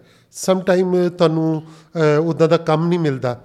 ਕਿ ਜਿਹਦੇ ਵਿੱਚ ਤੁਸੀਂ ਇੰਟਰੋਡਿਊਸ ਹੋ ਸਕੋ। ਤੁਹਾਡਾ ਜਿਹੜਾ ਕਹਿ ਲਓ ਕਿ ਜਿਹੜਾ ਐਨਐਸਟੀ ਵਾਲੇ ਨੈਸ਼ਨਲ ਸਕੂਲ ਆਫ ਡਰਾਮਾ ਵਾਲੇ ਜਿੰਨੇ ਲੋਕ ਹੈ ਚਾਹੇ ਉਹ ਨਸੀਰੁਦੀਨ ਸ਼ਾਹ ਸੀ ਓਮਪੁਰੀ ਸੀ ਨਸੀਰੁਦੀਨ ਤੋਂ ਓਮਪੁਰੀ ਦਾ ਇੱਕ ਪਲੱਸ ਪੁਆਇੰਟ ਜ਼ਰੂਰ ਉਹਨਾਂ ਨਾਲ ਰਿਹਾ ਕਿ ਉਹਨਾਂ ਨੂੰ ਸ਼ਾਮ ਬੈਨਗਲ ਵਰਗੇ ਡਾਇਰੈਕਟਰ ਸ਼ੁਰੂ 'ਚ ਮਿਲ ਗਏ। ਕਿ ਉਦੋਂ ਆਰਟ ਮੂਵੀਜ਼ ਦਾ ਯੁੱਗ ਸੀਗਾ। ਜੀ। ਮਹੇਸ਼ ਭੱਟ ਵਗੈਰਾ ਉਦੋਂ ਫਿਲਮਾਂ ਬਣਾ ਰਹੇ ਸੀ ਸ਼ਾਮ ਬੈਨਗਲ ਸੀਗੇ ਤੇ ਹੋਰ ਕਈ ਅਜੇ ਡਾਇਰੈਕਟਰ ਸੀ ਜਿਨ੍ਹਾਂ ਨੇ ਕਿ ਉਦੋਂ ਆਰਟ ਮੂਵੀਜ਼ ਬਣਾਈਆਂ। ਤੇ ਉਹਦੇ ਨਾਲ ਉਹਨਾਂ ਦੀ ਇੰਟਰੋਡ ਉਦੋਂ ਆਰਟ ਮੂਵੀਜ਼ ਸਿਨੇਮਾ ਹਾਲ ਦੇ ਵਿੱਚ ਚੱਲਦੀਆਂ ਵੀ ਸੀਗੀਆਂ। ਜੀ। ਤੇ ਉਹ ਇੱਕਦਮ ਨਿਕਲ ਕੇ ਆਏ। ਉਹਦੇ ਨਾਲ ਹੀ ਉਹਨਾਂ ਨੂੰ ਨਾਲ ਹੀ ਕਮਰਸ਼ੀਅਲ ਸਿਨੇਮਾ ਦੇ ਵਿੱਚ ਇੰਟਰੋਡਿਊਸ ਹੋ ਗਏ। ਕਿਉਂਕਿ ਉਹਨਾਂ ਦਾ ਕੰਮ ਬਹੁਤ ਜਲਦੀ ਸਾਹਮਣੇ ਆ ਗਿਆ ਸੀ। ਬੀਇੰਗ ਹੀਰੋ ਬੀਇੰਗ ਸਾਰਾ ਕੀ ਇੱਕ ਲੀਡਿੰਗ ਐਕਟਰ ਦੇ ਉਸ ਤੌਰ ਤੋਂ ਤੇ। ਬਾਅਦ ਕਮਰਸ਼ੀਅਲ ਵਾਲਾ ਸਟਾਰਟ ਹੋ ਗਿਆ ਜਦੋਂ। ਕਾਮੇਡੀ ਫਿਲਮਾਂ ਜ਼ਿਆਦਾ ਆਉਣੀਆਂ ਸਟਾਰਟ ਹਾਂ। ਗਈਆਂ। ਫਿਰ ਉਦੋਂ ਚਿਹਰੇ ਵੀ ਬੰਨੇ ਸਟਾਰ ਵੀ ਬੰਨੇ ਸ਼ੁਰੂ ਹੋ ਉਹਨਾਂ ਦਾ ਗਏ ਇੱਕ ਲੈਵਲ ਪਤਾ ਲੱਗ ਗਿਆ ਵੀ they are versatile actor Naseeruddin versatile actor ਹੈ ਓਮਪੁਰੀ ਵਰਸਟਾਈਲ ਐਕਟਰ ਹੈ। ਉਹਨਾਂ ਦਾ ਪਤਾ ਲੱਗ ਗਿਆ ਉਹਦੇ ਉਹਨਾਂ ਦੇ ਕੰਮ ਦੇ ਰਾਹੀਂ। ਸੋ ਇਹ ਕਈ ਵਾਰੀ ਟਾਈਮ ਲੱਗਦਾ ਹੈ। ਹੁਣ ਵੀ ਬਹੁਤ ਸਾਰੇ ਐਨਐਸਡੀ ਦੇ ਕਈ ਹੁਣ ਬਹੁਤ ਸਾਰੇ ਮੇਰੇ ਬਹੁਤ ਜੂਨੀਅਰ ਨੇ ਜਿਨ੍ਹਾਂ ਦਾ ਮੈਨੂੰ ਵੀ ਨਹੀਂ ਪਤਾ। ਤੇ ਉਹ ਕਈ ਵਾਰੀ ਇੰਟਰੋਡਕਸ਼ਨ ਦੇ ਵਿੱਚ ਹੀ ਪਤਾ ਲੱਗਦਾ ਹੈ ਕਿ ਉਹ ਵੀ ਸਾਡੇ ਜੂਨੀਅਰ ਨੇ ਇਹ ਲੋਕ ਜਿਹੜੇ ਕੰਮ ਕਰਦੇ ਪਏ ਨੇ। ਤੇ ਤੁਸੀਂ ਤੁਸੀਂ ਰੈਗਿੰਗ ਲੈਂਦੇ ਹੋ? ਕੀ ਚੀਜ਼? ਤੁਹਾਡੇ ਜੂਨੀਅਰਸ ਦੀ ਕਦੇ ਰੈਗਿੰਗ ਲੈਂਦੇ ਹਾਂ ਮੈਂ ਬਹੁਤ ਮਾਹਿਰ ਸੀ ਰੈਗਿੰਗ ਲੈਣ ਵਿੱਚ ਜਦੋਂ ਉਸ ਵੇਲੇ ਹੁਣ ਤਾਂ ਖੈਰ ਨਹੀਂ ਬੜੇ ਸਾਲ ਉਸ ਵੇਲੇ ਜਦੋਂ ਮੈਂ ਜਦੋਂ ਅਸੀਂ ਸੀਨੀਅਰ ਹੋ ਗਏ ਸੀਗੇ ਸੈਕੰਡ ਈਅਰ ਚਲੇ ਗਏ ਥਰਡ ਈਅਰ ਚਲੇ ਗਏ ਤੇ ਉਸ ਵੇਲੇ ਫਿਰ ਕਈ ਸੀਗੇ। ਇਹ ਸਾਰੇ ਜਿਹੜੇ ਅਸ਼ੂਤੋਸ਼ ਰਾਣਾ ਵਗੈਰਾ ਜਿਹੜਾ ਮੈਂ ਬਹੁਤ ਰੈਗਿੰਗ ਲਈ ਹੋਈ ਹੈ ਇਹਨਾਂ ਸਾਰਿਆਂ ਦੀ। ਹਾਂ ਹਾਂ। ਇਹ ਹੋਰ ਬਹੁਤ ਸਾਰੇ ਨੇ ਉੱਥੇ ਫਿਲਮ ਇੰਡਸਟਰੀ ਦੇ ਵਿੱਚ। ਨਹੀਂ ਨਹੀਂ ਕਾਫੀ ਮਤਲਬ ਮੈਨੂੰ ਵੀ ਮੈਨੂੰ। ਇੱਕ ਪਰਸਨ ਮਿਲੇ ਸੀ ਉਹ ਮਤਲਬ ਇੰਡੀਆ ਪਰ ਅਦਰਵਾਈਜ਼ ਮੇਰੇ ਨਾਲ ਦੋਸਤੀ ਬਹੁਤ ਸਾਰਿਆਂ ਦੀ ਰਹੀ ਹੈ ਅੱਛਾ ਸਰ ਜਿੰਨੇ ਕਿ ਮੈਂ ਉਹਨਾਂ ਨੂੰ ਤੰਗ ਕਰਨਾ ਕਹਿ ਲੋ ਤੇ ਪਰ ਸਾਰਾ ਪਰ ਉਸ ਦੇ ਬੜਾ ਫੈਮਿਲੀ ਵਾਲਾ ਬੌਂਡ ਬਣ ਜਾਂਦਾ ਨਾ। ਫੈਮਿਲੀ ਬੌਂਡ ਮੇਰੇ ਨਾਲ ਬਹੁਤ ਪਿਆਰੀ ਰਿਸ਼ਤੇ ਨੇ ਨਾ ਸਾਰਿਆਂ ਦੇ ਬਹੁਤ ਪਿਆਰੇ। ਸਰ ਮਤਲਬ ਮੈਨੂੰ ਬਹੁਤ ਲੋਕਾਂ ਨੇ ਕਿਹਾ ਕਿਉਂਕਿ ਹੁਣ ਤਾਂ ਜਦੋਂ ਆਪਾਂ ਕਾਲਜ ਗਏ ਸੀ ਤਦ ਤੱਕ ਤਾਂ ਆਲਮੋਸਟ ਰੈਗਿੰਗ ਖਤਮ ਕਰਤੀ ਹੋਈ ਹੈ। ਹਾਂ, ਹਾਂ। ਹੁਣ ਤਾਂ ਆਲਮੋਸਟ ਹੈ, ਖਤਮ ਹੋ ਗਈ। ਬਟ ਜਿਹੜੇ ਪੁਰਾਣੇ ਬੰਦੇ ਨੇ ਉਹ ਹਰ ਬੰਦਾ ਇਹੀ ਕਹਿੰਦਾ ਕਿ ਬਈ ਰੈਗਿੰਗ ਹੋਣੀ ਜ਼ਰੂਰੀ ਹੈ ਕਿ ਮਤਲਬ ਬਹੁਤ ਕੁਝ ਸਿੱਖਣ ਨੂੰ ਮਿਲਦਾ ਉਹਦੇ ਨਾਲ। ਨੈਸ਼ਨਲ ਸਕੂਲ ਆਫ ਡਰਾਮਾ ਦੀ ਕੋਈ ਉਹ ਜਿਹੀ ਗੰਦੀ ਰੈਗਿੰਗ ਨਹੀਂ ਸੀ ਹੁੰਦੀ। ਬਟ ਉਹ ਇੱਕ ਨਾ ਕਿਸੇ ਨੂੰ ਕੋਈ ਕਸ਼ਟ ਦੇਣ ਵਾਲੀ ਰੈਗਿੰਗ ਨਹੀਂ ਸੀ ਬਟ ਕ੍ਰੀਏਟਿਵ ਰੈਗਿੰਗ ਸੀਗੀ ਉਹਦੇ ਵਿੱਚ। ਥੋੜਾ ਇੱਕ ਸੀਨੀਅਰ ਵਾਲਾ ਰੋਬ ਰੱਖਦਿਆਂ ਹੋਇਆਂ ਵੀ ਪਰ ਉਹਦੇ ਨਾਲ ਸਾਡੀ ਦੋਸਤੀ ਬਹੁਤ ਬਣਦੀ ਸੀ ਆਪਣੇ ਜੂਨੀਅਰਸ ਦੇ ਨਾਲ। ਕਿਉਂਕਿ ਤਿੰਨ ਬੈਚ ਵਿੱਚ 60 ਤੇ ਸਟੂਡੈਂਟ ਹੁੰਦੇ ਸੀ ਟੋਟਲ ਹੈ। ਨਾ? ਸਿਰਫ ਟੋਟਲ 60 ਸਟੂਡੈਂਟ ਹੁੰਦੇ ਸੀ। ਤੇ ਇੱਕੋ ਹੋਸਟਲ 'ਚ ਸਾਰੇ ਰਹਿੰਦੇ ਗਰਲਸ ਲਈ ਅਲੱਗ ਸੀਗਾ ਪਰ ਬॉयਜ਼ ਜਿਹੜੇ ਇੱਕ ਹੋਸਟਲ 'ਚ ਜੇ ਤਿੰਨ ਬੈਚ ਵਿੱਚ 15 ਕੁੜੀਆਂ ਨੇ ਤੇ ਬਾਕੀ ਪਿੱਛੇ 45 ਮੁੰਡੇ ਹੀ ਰਹਿ ਜਾਂਦੇ। ਤੇ 45 ਮੁੰਡੇ ਇੱਕੋ ਹੋਸਟਲ 'ਚ ਸਵੇਰੇ ਸ਼ਾਮ ਤੁਰੇ ਫਿਰਦੇ ਸਾਰੀ ਦਿਹਾੜੀ ਆਪਸ ਵਿੱਚ ਮਿਲਦੇ first year second year third year so ਇਸ ਲਈ ਸਾਡਾ ਇੱਕ ਬੌਂਡ ਬਹੁਤ ਅੱਛਾ ਬਣਦਾ ਸੀ। ਕਿ ਅਸੀਂ ਅੱਧੀ ਰਾਤ ਤਾਈਂ ਪੜ੍ਹਦੇ ਸੀਗੇ ਕੋਈ 2 ਵਜੇ ਤੱਕ ਪੜ੍ਹ ਰਿਹਾ ਸਾਡੀ 7 ਵਜੇ ਸਵੇਰੇ ਕਲਾਸ ਸ਼ੁਰੂ ਹੋ ਜਾਂਦੀ ਸੀ। ਰਾਤ ਦਾ ਪਤਾ ਨਹੀਂ ਕਿੰਨੇ ਵਜੇ ਤੱਕ ਕਲਾਸਾਂ ਹੁੰਦੀਆਂ ਨੇ। ਸੋ ਐਦਾਂ ਦਾ ਸਾਡਾ ਬਹੁਤ ਬਿਜ਼ੀ ਸ਼ਡਿਊਲ ਵੀ ਬਹੁਤ ਹੁੰਦਾ ਸੀਗਾ ਉੱਥੇ। ਸੋ ਇਹ ਇੱਕ ਅਲੱਗ ਤਰ੍ਹਾਂ ਦੀ ਇੱਕ ਦੁਨੀਆ ਸੀਗੀ ਤੇ ਉਹ ਲੇਟ ਨਾਈਟ ਤੱਕ ਕਿਸੇ ਦੇ ਵੀ ਕਮਰੇ 'ਚ ਅਸੀਂ ਬੈਠ ਕੇ ਚਾਹ ਪੀ ਸਕਦੇ ਸੀਗੇ। ਚਾਹੇ ਉਹ ਸੀਨੀਅਰ ਸੀ ਜਾਂ ਜੂਨੀਅਰ ਸੀਗਾ ਜਿੱਥੇ ਕੋਈ ਅਸੀਂ ਚਾਹ ਬਣਾਉਂਦੇ ਆ ਹਨਾ ਕੋਈ ਰਾਤ ਨੂੰ ਆਈਟੀਓ ਤੋਂ ਜਾ ਕੇ ਪਰੌਂਠੇ ਲਿਆ ਕੇ ਖਾ ਰਿਹਾ ਸੀ ਉਹ ਫਿਰ ਸਾਰਿਆਂ ਲਈ ਲੈ ਕੇ ਆਏਗਾ ਸੋ ਇਦਾਂ ਦੀ ਇੱਕ ਦੋਸਤੀ ਔਰ ਬਹੁਤ ਪਿਆਰਾ ਇੱਕ ਰਿਸ਼ਤਾ ਬਣਦਾ ਜਿਹੜਾ ਕਿ ਟਿਲ ਡੇਟ ਸਾਡੇ ਸੀਨੀਅਰ ਜਾਂ ਜੂਨੀਅਰ ਦੇ ਨਾਲ ਜਿਹੜਾ ਜੋ। ਰਿਸ਼ਤਾ ਅੱਜ ਵੀ ਬੰਬੇ ਵਿੱਚ ਜਿਹਨੂੰ ਅਸੀਂ ਨਹੀਂ ਵੀ ਜਾਣਦੇ ਬਹੁਤ ਜੂਨੀਅਰ ਹੈ ਜਾਂ ਬਹੁਤ ਸੀਨੀਅਰ ਹੈ ਉਹਨਾਂ ਨੂੰ ਪਤਾ ਲੱਗੇਗਾ ਕਿ ਇਹ ਐਨਐਸਡੀ ਤੋਂ ਤੋਂ ਐਨਐਸਡੀ ਤੋਂ ਉਹ ਇਦਾਂ ਮਿਲੇਗਾ ਜਿਵੇਂ ਤੁਹਾਡਾ ਛੋਟਾ ਭਰਾ ਮਿਲ ਗਿਆ ਤੁਹਾਡਾ ਵੱਡਾ ਭਰਾ ਮਿਲ ਗਿਆ ਵੀ ਇਦਾਂ ਪਤਾ ਨਹੀਂ ਕਦੋਂ ਦਾ ਵਿਛੜਿਆ ਮਿਲ ਗਿਆ। ਸੋ ਐਨ- ਇੰਨਾ ਇੱਕ ਬੌਂਡ, ਬੌਂਡਿੰਗ ਹੈ ਸਾਡੀ ਐਨਐਸਡੀ ਵਾਲੇ ਸਾਰੇ। ਸਰ ਇੱਕ ਨਾ ਮਤਲਬ ਆਪਾਂ ਟੌਪਿਕ ਛੇੜਿਆ ਸੀਗਾ, ਉਹਦੇ ਬਾਰੇ ਗੱਲ ਹੋ ਨਹੀਂ ਪਾਈ ਪੂਰੀ। ਹੋਰ ਉਹ ਸੀ ਕਿ ਸਰ ਅਗੇਨ ਜਿੱਦਾਂ ਪ੍ਰੋਪਾਗੈਂਡਾ ਦੀ ਹੀ ਆਪਾਂ ਗੱਲਾਂ ਕਰਦੇ ਹਾਂ। ਬਹੁਤ ਸਾਰੀ ਪ੍ਰੋਪਾਗੈਂਡਾ ਚੱਲ ਰਹੇ ਨੇ, ਹਰ ਟਾਈਮ ਚੱਲ ਰਹੇ ਨੇ। ਉਹ ਮੈਨੂੰ ਲੱਗਦਾ ਚੱਲਦੇ ਰਹਿਣਗੇ ਔਰ ਸੋਸ਼ਲ ਮੀਡੀਆ ਤੋਂ ਬਾਅਦ ਹੋਰ ਵੱਧ ਗਿਆ ਕੰਮ। ਘਟਿਆ ਨਹੀਂ ਹੈ, ਵੱਧ ਗਿਆ ਬਹੁਤ ਜ਼ਿਆਦਾ। ਤੇ ਮੈਂ ਮੈਂ ਤਾਂ 95 ਬੌਨ ਆ। ਮੈਨੂੰ ਨਹੀਂ ਪਤਾ ਬਿਲਕੁਲ ਵੀ ਕਿ 84 ਚ ਕੀ ਹੋਇਆ ਕਿੱਦਾਂ ਹੋਇਆ ਕਿਉਂ? ਤੁਸੀਂ ਅੱਖੋਂ ਵੇਖਿਆ। ਮੈਂ ਨਹੀਂ ਚਾਹੁੰਦਾ ਸਰ ਕਿ ਤੁਸੀਂ ਕਿਸੇ ਸਰਕਾਰ ਦੇ ਖਿਲਾਫ ਬੋਲੋ ਜਾਂ ਉਹਨਾਂ ਦੇ ਫੇਵਰ ਚ ਬੋਲੋ। ਮੈਂ ਸਿਰਫ ਇਹ ਚਾਹੁੰਦਾ ਸਰ ਕਿ ਤੁਸੀਂ ਕਿਉਂਕਿ ਤੁਸੀਂ ਵੀ ਅੰਮ੍ਰਿਤਸਰ ਚ ਸੀਗੇ ਉਸ ਟਾਈਮ ਤੁਸੀਂ ਬਸ ਇੰਨਾ ਮੈਨੂੰ ਦੱਸੋ ਕਿ ਤੁਸੀਂ ਕੀ ਦੇਖਿਆ ਸੀਗਾ? ਐਕਚੁਅਲੀ ਅਸੀਂ ਜਿਸ ਏਜ ਵਿੱਚ ਸੀਗੇ ਅਸੀਂ ਉਸ ਵੇਲੇ ਕਹਿ ਲਓ ਕਿ ਜਦੋਂ ਇਹ ਸਾਰਾ ਕੁਝ ਸ਼ੁਰੂ ਹੋਇਆ ਤੇ ਮੈਂ 17 18 ਸਾਲ ਦਾ ਹੋਵਾਂਗਾ ਤੇ ਫਿਰ ਥੋੜੇ ਚਲੋ ਵੱਡੇ ਹੋ ਗਏ 22 23 24 ਸਾਲ ਤੱਕ ਇਹ ਸਾਰਾ ਚੱਲਦਾ ਰਿਹਾ। ਜਦੋਂ ਜਿਉਂ ਜਿਉਂ ਅਸੀਂ ਵੱਡੇ ਵੀ ਹੁੰਦੇ ਗਏ ਤੇ ਰੁਕਿਆ ਨਹੀਂ ਕੁਝ ਵੀ। ਪਰ ਉਹਨਾਂ ਸਮਿਆਂ ਚ ਅਸੀਂ ਦਹਿਸ਼ਤ ਬਹੁਤ ਦੇਖੀ। ਸ਼ਾਮ ਨੂੰ 6 ਵਜੇ ਤਾਂ ਬਾਜ਼ਾਰ ਬੰਦ ਹੋ ਜਾਂਦੇ ਸੀਗੇ। ਇੱਕ ਜ਼ਿੰਦਗੀ ਕਹਿ ਲਓ ਕਿ ਖਲੋ ਜਾਂਦੀ ਸੀ ਉਸ ਵੇਲੇ। ਤੇ ਰਿਊਮਰਸ ਬਹੁਤ ਸੀਗੀਆਂ ਉਸ ਵੇਲੇ। ਤੇ ਉਸ ਵੇਲੇ ਇਹ 'ਚ ਕੋਈ ਸ਼ੱਕ ਨਹੀਂ ਕਿ ਬਹੁਤ ਸਾਰੇ ਲੋਕ ਜਿਹੜੇ ਇੱਕ ਧਿਰ ਦੇ ਲੋਕ ਜਿਹੜੇ ਮਾਰੇ ਵੀ ਜਾ ਰਹੇ ਸੀ ਕੋਈ ਬੱਸਾਂ ਚੋਂ ਕੱਢ ਕੇ ਮਾਰੇ ਜਾ ਰਹੇ ਸੀ। ਕੁਝ ਲੋਕਾਂ ਨੂੰ ਅਜਿਹੇ ਯੰਗ ਲੋਕ ਸੀ ਜਿਨ੍ਹਾਂ ਨੂੰ ਪੁਲਿਸ ਮੁਕਾਬਲੇ 'ਚ ਮਾਰਿਆ ਜਾ ਰਿਹਾ ਸੀਗਾ। ਕੁਝ ਬਿਨਾ ਕਹਿ ਲਓ ਕਿ ਬੇਕਸੂਰ ਲੋਕ ਹੀ ਮਾਰੇ ਜਾ ਰਹੇ ਸੀ। ਚਾਹੇ ਕਿਸੇ ਪਾਸੇ ਵੀ ਸੀਗੇ ਬੇਕਸੂਰ ਲੋਕ ਹੀ ਮਾਰੇ ਜਾ ਰਹੇ ਸੀਗੇ। ਤੇ ਉਸ ਵੇਲੇ ਕਿਤੇ ਸੀਆਰਪੀਐਫ ਦਾ ਜ਼ਿਆਦਾ ਕਹਿ ਲਓ ਕਿ ਉਸ ਵੇਲੇ ਸੈਂਟਰ ਤੋਂ ਜਿਹੜੀ ਪੁਲਿਸ ਫੋਰਸ ਗਲੀਆਂ 'ਚ ਬਾਜ਼ਾਰਾਂ 'ਚ ਤੁਰੀ ਫਿਰਦੀ ਸੀਗੀ ਤੇ ਉਹ ਇੱਕ ਦਹਿਸ਼ਤ ਸੀਗੀ। ਕਰਫਿਊ ਕਦੋਂ ਲੱਗ ਜਾਣਾ ਕੋਈ ਪਤਾ ਨਹੀਂ ਸੀਗਾ ਹੈਨਾ? ਤੇ ਕਰਫਿਊ ਹੈ ਤੇ ਤੁਸੀਂ ਅੰਦਰ ਵੜ ਕੇ ਬੈਠੇ ਰਹੋਗੇ। ਸੋ ਥੋੜੀ ਦੇਰ ਲਈ ਕਰਫਿਊ ਖੁੱਲੇਗਾ ਤੁਸੀਂ ਬਾਜ਼ਾਰੋਂ ਸਮਾਨ ਲੈ ਆਓਗੇ ਫਿਰ ਅੰਦਰ ਚਲੇ ਜਾਓਗੇ। ਸੋ ਇਹ ਅਸੀਂ ਸਾਰਾ ਦੌਰ ਦੇਖਿਆ। ਔਰ ਖਾਸ ਤੌਰ ਤੇ ਜਦੋਂ 골ਡਨ ਟੈਂਪਲ ਹਰਿਮੰਦਰ ਸਾਹਿਬ ਦੇ ਉੱਤੇ ਜਦੋਂ ਅਟੈਕ ਹੋਇਆ ਵਾ ਹੈ ਨਾ ਉਹ ਸਾਰਾ ਤੇ ਉਸ ਵੇਲੇ ਬਹੁਤ ਸਾਰੇ ਲੋਕਾਂ ਦੇ ਦਿਲ ਜਿਹੜੇ ਆ ਸਾਡੇ ਸਮੇਤ ਕਿਉਂਕਿ ਅਸੀਂ ਅੰਮ੍ਰਿਤਸਰ ਦੀ ਧਰਤੀ ਨਾਲ ਸਾਰੇ ਕੁਝ ਨਾ ਅਸੀਂ ਸਾਰੇ ਲੋਕ ਹੀ ਜੁੜੇ ਹੋਏ ਆ ਜੋ ਵੀ ਅੰਮ੍ਰਿਤਸਰ ਦੇ ਰਹਿਣ ਵਾਲੇ ਲੋਕ ਨੇ ਸਾਰੇ। ਤੇ ਉਹ ਇੱਕ ਵਾਰੀ ਇੱਕ ਵੀ ਉਹ ਦਹਿਸ਼ਤ ਦੇ ਵਿੱਚ ਇੱਕ ਦੁੱਖ ਵੀ ਬਹੁਤ ਵੱਡਾ ਸ਼ਾਮਲ ਹੋ ਗਿਆ ਉਹਦੇ ਵਿੱਚ। ਤੇ ਉਹ ਦੁੱਖ ਉਹ ਦਹਿਸ਼ਤ ਉਹ ਸਾਰਾ ਕੁਝ ਅਸੀਂ ਨਾਲ ਨਾਲ ਹੰਡਾਇਆ ਤੇ ਅਸੀਂ ਉਸੇ ਦੁੱਖ ਤੇ ਦਹਿਸ਼ਤ ਦੇ ਦੌਰ ਦੀ ਕਹਿ ਲੋ ਕਿ ਅਸੀਂ ਉਸ ਦੌਰ ਦੇ ਵਿੱਚ ਵੱਡੇ ਹੋਏ ਆ ਤੇ ਉਸ ਤੋਂ ਅਸੀਂ ਸਿੱਖਿਆ ਵੀ ਬਹੁਤ ਕੁਝ। ਤੇ ਉਹਦੇ ਵਿੱਚ ਉਸ ਦੌਰ 'ਚ ਅਸੀਂ ਲੋਕ ਏਕਤਾ ਦੇ ਗੀਤ ਵੀ ਬੜੇ ਗਾਏ। ਵੀ ਉਦੋਂ ਵੀ ਇੱਕ ਦੌਰ ਤਾਂ ਸੀਗਾ ਵੀ ਜਦੋਂ 47 ਦੇ ਵਿੱਚ ਜੋ ਕੁਝ ਹੋਇਆ ਕਿ ਅਸੀਂ ਉਦੋਂ ਇੱਕ ਗੀਤ ਵੀ ਗਾਉਂਦੇ ਸੀ ਕਿ ਅਸੀਂ ਉਦੋਂ ਵਾਰਿਸ ਨੂੰ ਅਸੀਂ ਵੰਡਿਆ ਸੀ ਹੁਣ ਸ਼ਿਵ ਕੁਮਾਰ ਦੀ ਵਾਰੀ ਹੈ। ਵੀ 47 ਚ ਵਾਰਿਸ ਵੰਡਿਆ ਗਿਆ ਸੀ ਹੁਣ ਕੀ ਅਸੀਂ ਸ਼ਿਵ ਕੁਮਾਰ ਬਟਾਲਵੀ ਨੂੰ ਵੰਡਾਂਗੇ ਹੈਨਾ? ਤੇ ਸੋ ਇਹ ਨਹੀਂ ਅਸੀਂ ਹੋਣ ਦੇਣਾ। ਸੋ ਹਿੰਦੂ ਸਿੱਖ ਜਾਂ ਕੋਈ ਵੀ ਲੋਕ ਸਾਡੀਆਂ ਜੜ੍ਹਾਂ ਸਾਂਝੀਆਂ ਨੇ। ਤੇ ਮੇਰੇ ਖਿਆਲ ਬੜਾ ਕੁਝ ਬਚਿਆ ਵੀ ਰਿਹਾ। ਪਰ ਉਸ ਸਮੇਂ ਵਿੱਚ ਜਦੋਂ ਇਹ ਸਾਰਾ ਕੁਝ ਹੋ ਰਿਹਾ ਸੀ ਉਸ ਵੇਲੇ ਥੀਏਟਰ ਸੀਗਾ ਕਿ ਜਿਹੜਾ ਲੋਕਾਂ ਨੂੰ ਜਿਹਾ ਸੁਨੇਹਾ ਦੇ ਰਿਹਾ ਸੀ। ਥੀਏਟਰ ਜ਼ਿੰਦਾ ਥੀਏਟਰ ਨਹੀਂ ਸੀ ਰੁਕਿਆ।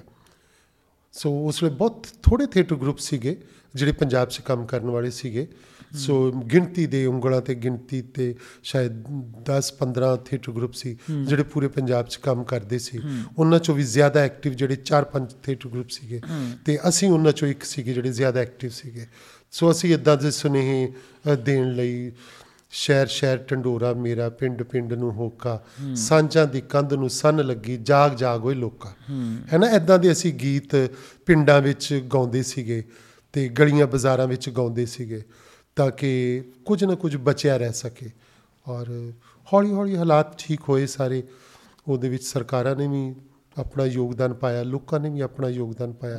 ਤੇ ਮੇਰਾ ਖਿਆਲ ਹੈ ਕਿ ਉਹ ਮੁੜ ਦੌਰ ਨਾ ਆਵੇ ਤਾਂ ਚੰਗੀ ਗੱਲ ਹੈ ਆਉਣਾ ਨਹੀਂ ਚਾਹੀਦਾ ਨਹੀਂ, ਹੋ- ਜਿਹੜਾ- ਕਿੰਨਾ। ਹੋਰ ਵਸਣਾ ਸ਼ੁਰੂ ਹੁੰਦੇ। ਆਪਾਂ। ਬਿਲਕੁਲ ਬਿਲਕੁਲ ਬਹੁਤ ਕੁਝ ਉਜੜਦਾ ਹੈ ਲੋਕਾਂ ਦੇ ਸੁਪਨੇ ਟੁੱਟਦੇ ਆ ਨੌਜਵਾਨ ਮਾਵਾਂ ਬੱਚੇ ਬਹੁਤ ਕੁਝ ਖਤਮ ਹੁੰਦਾ ਆ ਸੋ ਮੇਰਾ ਖਿਆਲ ਹੈ ਕਿ ਹੋਪ ਫॉर ਦਾ ਬੈਸਟ ਚੰਗੀਆਂ ਹੀ ਚੱਲਣਾ ਚਾਹੀਦਾ ਸੋ ਸਰ ਆਪਣਾ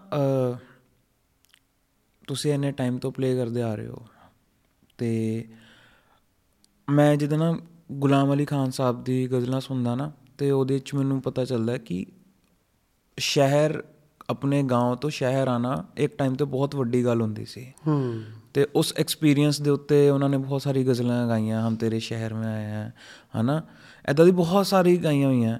ਤੇ ਲੇਕਿਨ ਅੱਜ ਮੈਂ ਅਗਰ ਮੈਂ ਕਿਸੇ ਪਿੰਡ 'ਚ ਵੀ ਰਹਿੰਦਾ ਹਾਂ ਮੈਂ ਨਹੀਂ ਕਨੈਕਟ ਕਰ ਪਾਉਂਗਾ ਉਸ ਗੱਲ ਨਾਲ।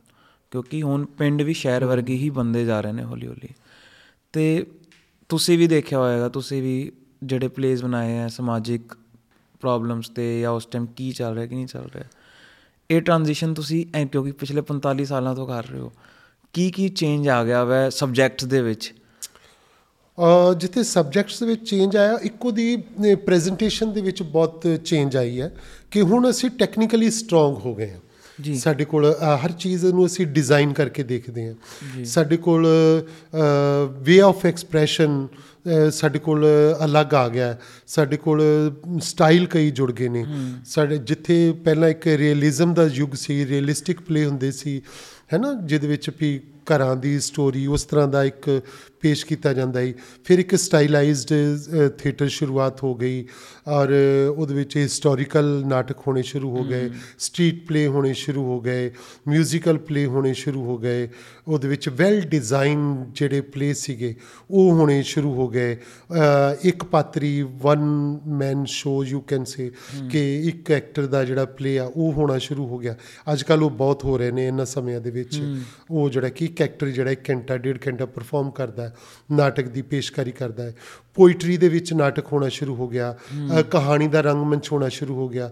ਨਾਵਲ ਤੋਂ ਰੰਗਮੰਚ ਹੋਣਾ ਸ਼ੁਰੂ ਹੋ ਗਿਆ। ਫਿਲਮ ਸਕ੍ਰਿਪਟ ਦਾ ਰੰਗਮੰਚ ਹੋਣਾ ਸ਼ੁਰੂ ਹੋ ਗਿਆ। ਸੋ ਐਦਾਂ ਦੇ ਕਈ ਸਟਾਈਲ ਸਾਡੇ ਕੋਲ ਬਹੁਤ ਸਾਰੇ ਆ ਗਏ। ਐਂਡ ਸਰ ਸਬਜੈਕਟਸ ਅਗਰ ਆਪਾਂ ਗੱਲ ਕਰੀਏ ਟੌਪਿਕਸ ਟੌਪਿਕਸ ਮੇਰਾ ਖਿਆਲ ਹੈ ਕਿ ਜਿੰਨੇ ਵੀ ਨੇ ਮੈਕਸਿਮਮ ਜਿਹੜੀਆਂ ਰੀਸੈਂਟ ਸਮੱਸਿਆਵਾਂ ਨੇ ਜਿਹੜੀਆਂ ਇਸ਼ੂਜ਼ ਨੇ ਜਿਹੜੇ ਸਮਾਜ ਦੇ ਕਿਉਂਕਿ ਰੰਗਮੰਚ ਉਹਦਾ ਜ਼ਿੰਦਾ ਨਹੀਂ ਰਹਿ ਸਕਦਾ ਜੇਕਰ ਉਹ ਰੀਸੈਂਟ ਸਮੱਸਿਆਵਾਂ ਦੇ ਨਾਲ ਨਹੀਂ ਜੁੜੇਗਾ। ਚਾਹੇ ਉਹ ਭਾਵੇਂ ਤੁਸੀਂ ਉਹਦੇ ਵਿੱਚ ਕੋਈ ਹਿਸਟੋਰੀਕਲ ਪਲੇ ਕਰਨਾ ਸ਼ੁਰੂ ਕਰ ਦਿਓ ਪਰ ਉਹਨੂੰ ਤੁਹਾਨੂੰ ਅੱਜ ਦੇ ਨਾਲ ਜੋੜਨਾ ਪਏਗਾ। ਹੈ ਨਾ? ਬੇਸ਼ੱਕ ਤੁਸੀਂ ਭਗਤ ਸਿੰਘ ਦੀ ਗੱਲ ਕਰੋਗੇ ਪਰ ਭਗਤ ਸਿੰਘ ਦੀ ਗੱਲ ਕਰਦੇ ਹੋਏ ਅੱਜ ਦੇ ਸਮੇਂ ਦੇ ਨਾਲ ਉਹਨੂੰ ਜੋੜੋਗੇ ਤਾਂ ਹੀ ਉਹ ਭਗਤ ਸਿੰਘ ਦਾ ਨਾਟਕ ਲੋਕਾਂ ਲਈ ਰੈਲੇਵੈਂਟ ਹੋਏਗਾ। ਹੈ ਨਾ, ਇਸੇ ਤਰ੍ਹਾਂ ਚਾਹੇ ਅਸੀਂ ਬਾਬਾ ਨਾਨਕ ਦੇ ਕਿਰਤ ਦਾ ਸਿਧਾਂਤ ਦੀ ਗੱਲ ਕਰਾਂਗੇ, ਤੇ ਅੱਜ ਕਿਰਤੀ ਦੀ ਕੀ ਹਾਲਤ ਹੈ ਸਾਨੂੰ ਉਹਦੇ ਨਾਲ ਜੋੜਨਾ ਪਏਗਾ ਉਹ ਨਾਟਕ ਜਿਹੜਾ ਜੀ। ਬਾਬਾ ਨਾਨਕ ਦੇ ਵੰਡ ਛਕਣ ਦੀ ਕੋਈ ਗੱਲ ਕਰਾਂਗੇ ਹੈ ਨਾ? ਕਿ ਉਹ ਜਿਹੜੀ ਇਨਸਾਨੀਅਤ ਦੀ ਗੱਲ ਹੈ ਤੇ ਉਹ ਮੇਰੇ ਖਿਆਲ ਕਿ ਉਹ ਅੱਜ ਦੇ ਨਾਲ ਜੋੜ ਕੇ ਕਰਨੀ ਵੀ ਬਹੁਤ ਜ਼ਰੂਰੀ ਹੋਏਗੀ ਕਿ ਸਾਨੂੰ ਸਾਡੇ ਵੱਡਿਆਂ ਨੇ ਬਾਬਾ ਨਾਨਕ ਨੇ ਕਿੰਨਾ ਵੱਡਾ ਸੁਨੇਹਾ ਦਿੱਤਾ ਹੋਇਆ ਕਿ ਸਾਨੂੰ ਉਹ ਨਾਲ ਅੱਜ ਦੀ ਜ਼ਿੰਦਗੀ ਦੇ ਵਿੱਚ ਸਾਨੂੰ ਕਿੱਥੇ ਕੰਟਰੀਬਿਊਟ ਕਰ ਰਿਹਾ ਵਾ। ਸਾਨੂੰ ਇਹ ਬੜਾ ਜ਼ਰੂਰੀ ਹੈ। ਸੋ ਮੈਨੂੰ ਲੱਗਦਾ ਇਦਾਂ ਦੇ ਨਵੇਂ-ਨਵੇਂ ਬਹੁਤ ਸਾਰੇ ਟੌਪਿਕਸ ਜਿਹੜੇ ਆ ਹੁਣ ਇੰਟਰੋਡਿਊਸ ਹੋ ਰਹੇ ਨੇ ਥੀਏਟਰ ਦੇ ਵਿੱਚ ਔਰ ਇਹ ਚੰਗੀ ਗੱਲ ਵੀ ਹੈ। ਹੂੰ। ਔਰ ਨਵਾਂ ਟੈਲੈਂਟ ਵੀ ਆ ਰਿਹਾ ਬਹੁਤ ਸਾਰੇ ਟ੍ਰੇਨਿੰਗ ਸਕੂਲ ਨੇ ਛੋਟੇ ਛੋਟੇ ਜਿੱਥੋਂ ਪੇਰੈਂਟਸ ਵੀ ਆਪਣੇ ਬੱਚਿਆਂ ਨੂੰ ਸਿਖਾਉਣਾ ਚਾਹੁੰਦੇ ਨੇ। ਤੇ ਸਾਡੀਆਂ ਜਿਵੇਂ ਮੈਂ ਦੱਸਿਆ ਅਸੀਂ ਥੀਏਟਰ ਵਰਕਸ਼ਾਪ ਕਰਦੇ ਹਾਂ ਵੱਡਿਆਂ ਲਈ ਕਰਦੇ ਹਾਂ ਛੋਟੇ ਬੱਚਿਆਂ ਲਈ ਵੀ ਥੀਏਟਰ ਵਰਕਸ਼ਾਪ ਕਰਦੇ ਹਾਂ ਜੂਨ ਮਹੀਨੇ 'ਚ। ਤੇ ਉਹਦੇ ਵਿੱਚ 6 ਸਾਲ ਤੋਂ ਲੈ ਕੇ 12 13 ਸਾਲ ਦੇ ਬੱਚਿਆਂ ਨੂੰ ਵੀ ਪੇਰੈਂਟਸ ਛੱਡ ਕੇ ਜਾਂਦੇ ਆ। ਕਿ ਸਾਡੇ ਬੱਚਿਆਂ ਨੂੰ ਤੁਸੀਂ ਟ੍ਰੇਨਿੰਗ ਦਿਓ ਜੀ ਇਹ ਅੱਗੇ ਕੁਝ ਕਰਨ ਨੇ ਇਹਦੇ ਵਿੱਚ ਬੜਾ ਟੈਲੈਂਟ ਹੈ। ਤੇ ਮੈਨੂੰ ਲੱਗਦਾ ਹੈ ਕਿ ਸਾਡੇ ਸਮਿਆਂ 'ਚ ਮਾਪੇ ਰੋਕਦੇ ਸੀਗੇ ਤੇ ਹੁਣ ਬੱਚਿਆਂ ਨੂੰ ਮਾਪੇ ਖੁਦ ਛੱਡ ਕੇ ਜਾਂਦੇ ਚੰਗੀ ਗੱਲ ਹੈ। ਫ਼ਰਕ ਪਿਆ ਉਹ ਪਿਆ। ਆਈਡੀਓਲੋਜੀ 'ਚ ਫ਼ਰਕ ਪੈ ਬਿਲਕੁਲ ਬਿਲਕੁਲ। ਹੁਣ ਸਕੂਲਾਂ ਕਾਲਜਾਂ ਦੇ ਵਿੱਚ ਸਬਜੈਕਟ ਦੇ ਤੌਰ ਤੇ ਇਹ ਚੀਜ਼ਾਂ ਇੰਟਰੋਡਿਊਸ ਹੋ ਰਹੀਆਂ ਨੇ। ਯੂਨੀਵਰਸਿਟੀਆਂ ਦੇ ਵਿੱਚ ਥੀਏਟਰ ਡਿਪਾਰਟਮੈਂਟ ਬਣਦੇ ਪਏ ਨੇ ਤੇ ਮੈਨੂੰ ਲੱਗਦਾ ਕਿ ਇੱਕ ਚੰਗੀ ਗੱਲ ਹੈ। ਤੇ ਬਹੁਤ ਸਾਰੇ ਹਿੰਦੁਸਤਾਨ ਦੀਆਂ ਯੂਨੀਵਰਸਿਟੀਆਂ ਦੇ ਵਿੱਚ ਥੀਏਟਰ ਡਿਪਾਰਟਮੈਂਟ ਨੇ ਔਰ ਇਹ ਹੋਣੇ ਵੀ ਚਾਹੀਦੇ ਲਾਜ਼ਮੀ ਹੈ। ਵੈਸੇ ਦੇਖਿਆ ਜਿਹੜੇ ਪੰਜਾਬੀ ਬੰਦੇ ਨੇ ਅਗਰ ਮੈਂ ਪੁਰਾਣੇ ਪੰਜਾਬੀ ਜਿੱਦਾਂ ਮੇਰੇ ਪਾਪਾ ਨੇ ਹਨਾ ਮੇਰੇ ਮਾਮਾ ਜੀ ਨਾਨਾ ਜੀ ਇਹ ਇਹਨਾਂ ਨੂੰ ਤਾਂ ਆਦਤ ਹੀ ਹੁੰਦੀ ਸੀ ਕਿ ਇਹ ਤਾਂ ਸੀਡੀਆਂ ਲੈ ਕੇ ਆਉਂਦੇ ਹੁੰਦੇ ਸੀਗੇ ਪਾਕਿਸਤਾਨੀ ਪਲੇ ਦੀਆਂ ਜਿੱਦਾਂ ਬਕਰਾ ਕਿਸ਼ਤੋ ਐਦਾਂ ਦੇ ਬਹੁਤ ਸਾਰੇ ਜਿਹੜੇ ਕਾਮੇਡੀ ਕਾਮੇਡੀ ਮੈਨੂੰ ਤਾਂ ਯਾਦ ਨਹੀਂ ਹੈ ਕਿਉਂਕਿ ਹਾਂ, ਹਾਂ, ਸਾਡੇ ਨਾਲ ਤਾਂ ਸਰ ਦਿੱਕਤ ਪਤਾ ਕੀ ਹੋ ਗਈ ਹੈ ਕਿ ਅਸੀਂ ਤਾਂ ਉਹ ਪੰਜਾਬੀ ਹੁਣ ਸਮਝ ਵੀ ਨਹੀਂ ਪਾਉਂਦੇ। ਹੂੰ। ਜਿਹੜੇ ਸ਼ਹਿਰ ਦੇ ਜਿਹੜੇ ਬੰਦੇ ਮੈਂ ਮੈਂ ਤੁਹਾਡੀ ਗੱਲ ਨਹੀਂ ਕਰ ਰਿਹਾ ਸਰ ਮੈਂ ਆਪਣੀ ਗੱਲ ਕਰ ਰਿਹਾ ਕਿ ਔਰ ਇਹੀ ਕਾਰਨ ਹੈ ਸਰ ਕਿ ਮੈਂ ਇਹ ਪੋਡਕਾਸਟ ਕਰ ਰਿਹਾ ਵਾਂ ਕਿ ਤਾਂ ਕਿ ਆਪਣੀ ਜਿਹੜੀ ਰੂਟਸ ਨੇ ਉਹਨਾਂ ਨਾਲ ਦੁਬਾਰਾ ਜੁੜੀਏ। ਆਪਾਂ ਤੇ ਮੈਂ ਸਰ ਇਹੀ ਪੁੱਛਣਾ ਚਾਹੁੰਦਾ ਸੀਗਾ ਕਿ ਜਿਹੜੇ ਇਹ ਪੰਜਾਬੀ ਪਲੇਸ ਹੁੰਦੇ ਸੀਗੇ ਅ ਇੰਨਾ ਚ ਕੀ ਖਾਸੀਅਤ ਹੁੰਦੀ ਸੀਗੀ ਕਿ ਲੋਕੀ ਅੱਜ ਵੀ ਜਿਹੜੇ ਪੁਰਾਣੇ ਲੋਕ ਨੇ ਉਹ ਅੱਜ ਵੀ ਦੇਖਦੇ ਨੇ ਉਹ ਸੀਡੀਆਂ ਕੱਢ ਕੱਢ ਕੇ? ਮੇਰੇ ਖਿਆਲ ਹੈ ਕਿ ਇੱਕ ਤਾਂ ਇਹਦੇ ਵਿੱਚ ਕਿ ਐਂਟਰਟੇਨਮੈਂਟ ਬਹੁਤ ਸੀ। ਪਹਿਲੇ ਵੀ। ਇਹ ਸਾਡੇ ਉਦਾਂ ਤਾਂ ਹਿਸਟੋਰੀਕਲੀ ਇਫੈਕਟ ਹੈ ਜਿਹੜੀ ਸਾਡੀ ਟ੍ਰੈਡੀਸ਼ਨਲ ਸਾਡਾ ਸਟਾਈਲ ਹੈ ਜਿਹੜਾ ਕਿ ਨਕਾਲ ਸ਼ੈਲੀ ਹੈ ਹੈ। ਨਾ ਨਕਲੀਏ ਜਿਹੜੇ ਕਰਦੇ ਸੀ। ਨਕਲੀ ਦਾ ਮਤਲਬ ਵੀ ਨਕਲ। ਕਿਸੇ ਦੀ ਨਕਲ ਕਰਕੇ ਵਿਖਾਉਂਦੇ ਸੀ ਤੇ ਉਹਦੇ ਵਿੱਚ ਉਹਨਾਂ ਕੋ ਪੰਚ ਬੜੇ ਸੀਗੇ ਵੀ ਕਮੇਡੀ ਪੰਚ ਜਿਹੜੇ ਕਿ ਉਹ ਕਿਸੇ ਤੇ ਵਿਅੰਗ ਕੱਸਣਾ ਪਿੰਡ ਦੇ ਸਰਪੰਚ ਦੇ ਉੱਤੇ ਰਾਜੇ ਦੇ ਉੱਤੇ ਵਜ਼ੀਰ ਦੇ ਉੱਤੇ ਜਿਹੜਾ ਕੋਈ ਵਿੱਚ ਉਹ ਜਿਹਾ ਵਿਲਨ ਹੁੰਦਾ ਸੀਗਾ ਸਮਾਜ ਵਿੱਚ ਉਹਦੇ ਬਾਰੇ ਕੋਈ ਵਿਅੰਗ ਕਰਨਾ। ਸੋ ਉਹ ਚੀਜ਼ਾਂ ਜਿਹੜੀਆਂ ਸੀ ਉਹਨਾਂ ਨੇ ਜੋੜ ਕੇ ਰੱਖਿਆ ਕਿ ਉਹ ਕਮੇਡੀ ਵਾਲੇ ਪੰਚ ਵੀ ਸੀਗੇ ਇਸੇ ਕਰਕੇ ਪਾਕਿਸਤਾਨ ਦਾ ਬਹੁਤ ਸਾਰਾ ਅਜਿਹਾ ਥੀਏਟਰ ਹੈ ਜਿਹੜਾ ਕਿ ਜਿਹੜਾ ਕਮੇਡੀ ਦੇ ਸਿਰ ਦੇ ਉੱਤੇ ਚੱਲਦਾ ਹੈ ਉਧਰਲੇ ਪਾਸੇ ਹੈ ਨਾ ਕਿ ਉਹਦੇ ਵਿੱਚ ਹੁਣ ਭਾਵੇਂ ਕਿ ਵਲਗੈਰਿਟੀ ਵੀ ਬਹੁਤ ਹੈ ਡਬਲ ਮੀਨਿੰਗ ਬਹੁਤ ਸਾਰੇ ਇਹ ਆ ਇਹ ਗਿਆ ਹੁਣ ਉਹਦੇ ਜਾ। ਕੇ ਜ਼ਿਆਦਾ ਹੋਇਆ ਹੈ। ਤੇ ਇਹ ਸਾਰੀਆਂ ਹੌਲੀ ਹੌਲੀ ਚੀਜ਼ਾਂ ਉਹਦੇ ਵਿੱਚ ਆਈਆਂ ਪਰ ਅਦਰਵਾਈਜ਼ ਉਧਰ ਚੰਗਾ ਥੀਏਟਰ ਵੀ ਬਹੁਤ ਹੋ ਰਿਹਾ ਵਾ ਜਿਹੜਾ ਕਿ ਮੀਨਿੰਗਫੁਲ ਹੈ ਬਹੁਤ ਸਾਰੇ ਥੀਏਟਰ ਗਰੁੱਪ ਨੇ ਜਿਹੜੇ ਮੀਨਿੰਗਫੁਲ ਕਰਦੇ ਪਏ ਨੇ।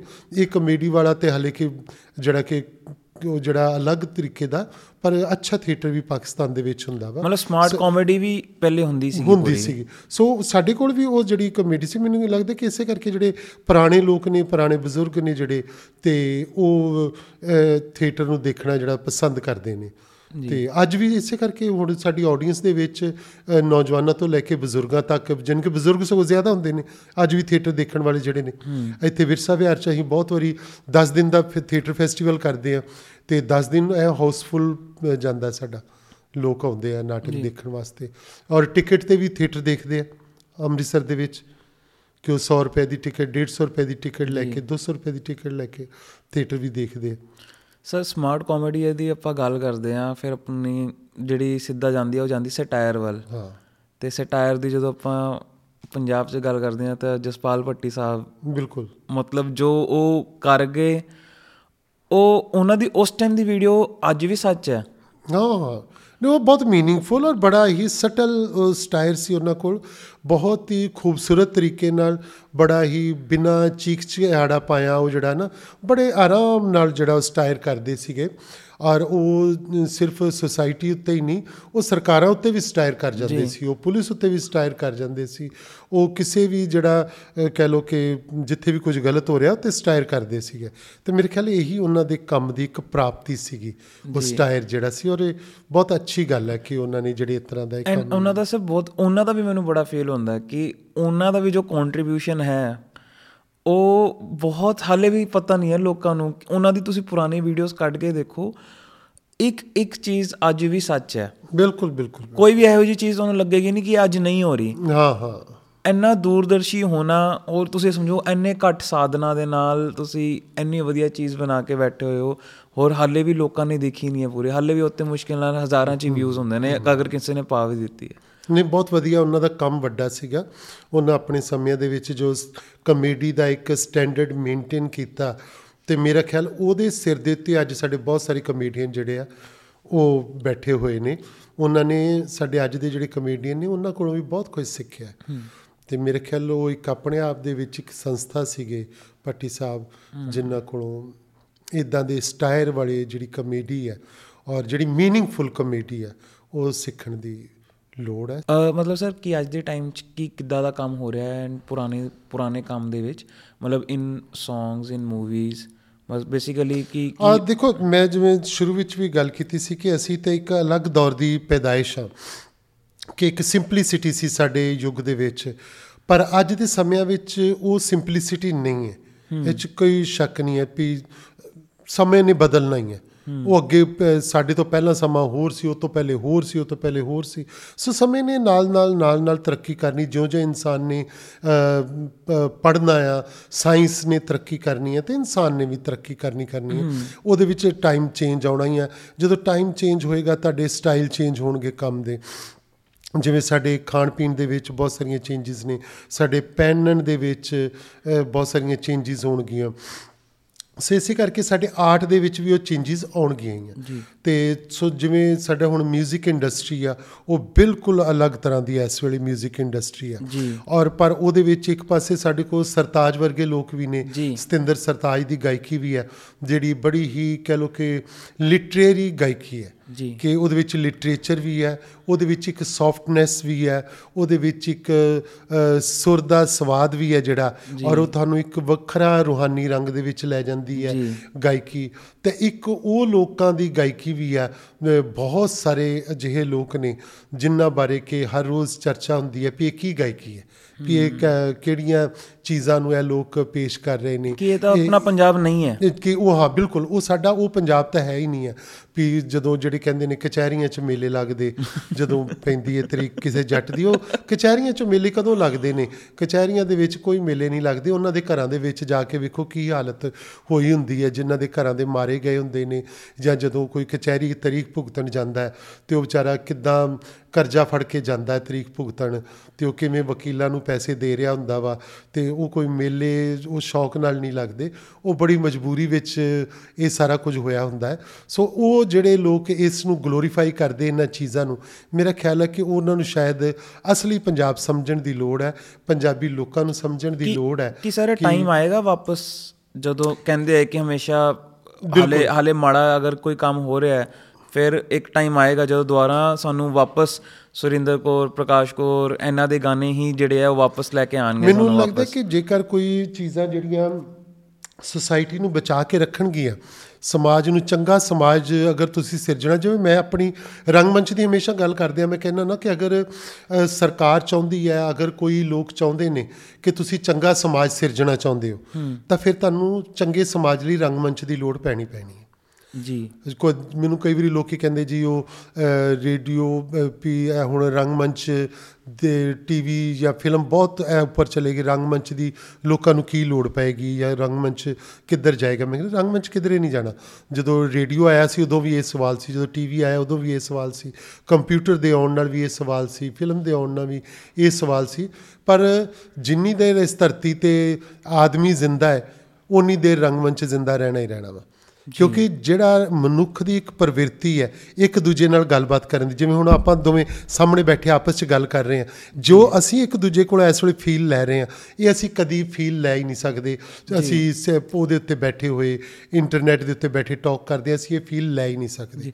ਜਿਵੇਂ ਕਹਿੰਦੇ ਨਾ ਕਿ ਜੋ ਤੁਹਾਨੂੰ ਮਾਂ ਦਾ ਚਿਹਰਾ ਤੁਸੀਂ ਮਾਂ ਨੂੰ ਸਾਹਮਣੇ ਜਾ ਕੇ ਜੱਫੀ ਪਾ ਕੇ ਮਿਲਦੇ ਹੋ ਤੇ ਮਾਂ ਦੀ ਤਸਵੀਰ ਤਾਂ ਉਹ ਤੁਹਾਨੂੰ ਆਸ਼ੀਰਵਾਦ ਨਹੀਂ ਦੇ ਸਕਦੀ ਜੀ। ਮਾਂ ਦੀ ਜੱਫੀ ਤੁਹਾਨੂੰ ਨਿੱਘ ਦੇ ਸਕਦੀ ਹੈ।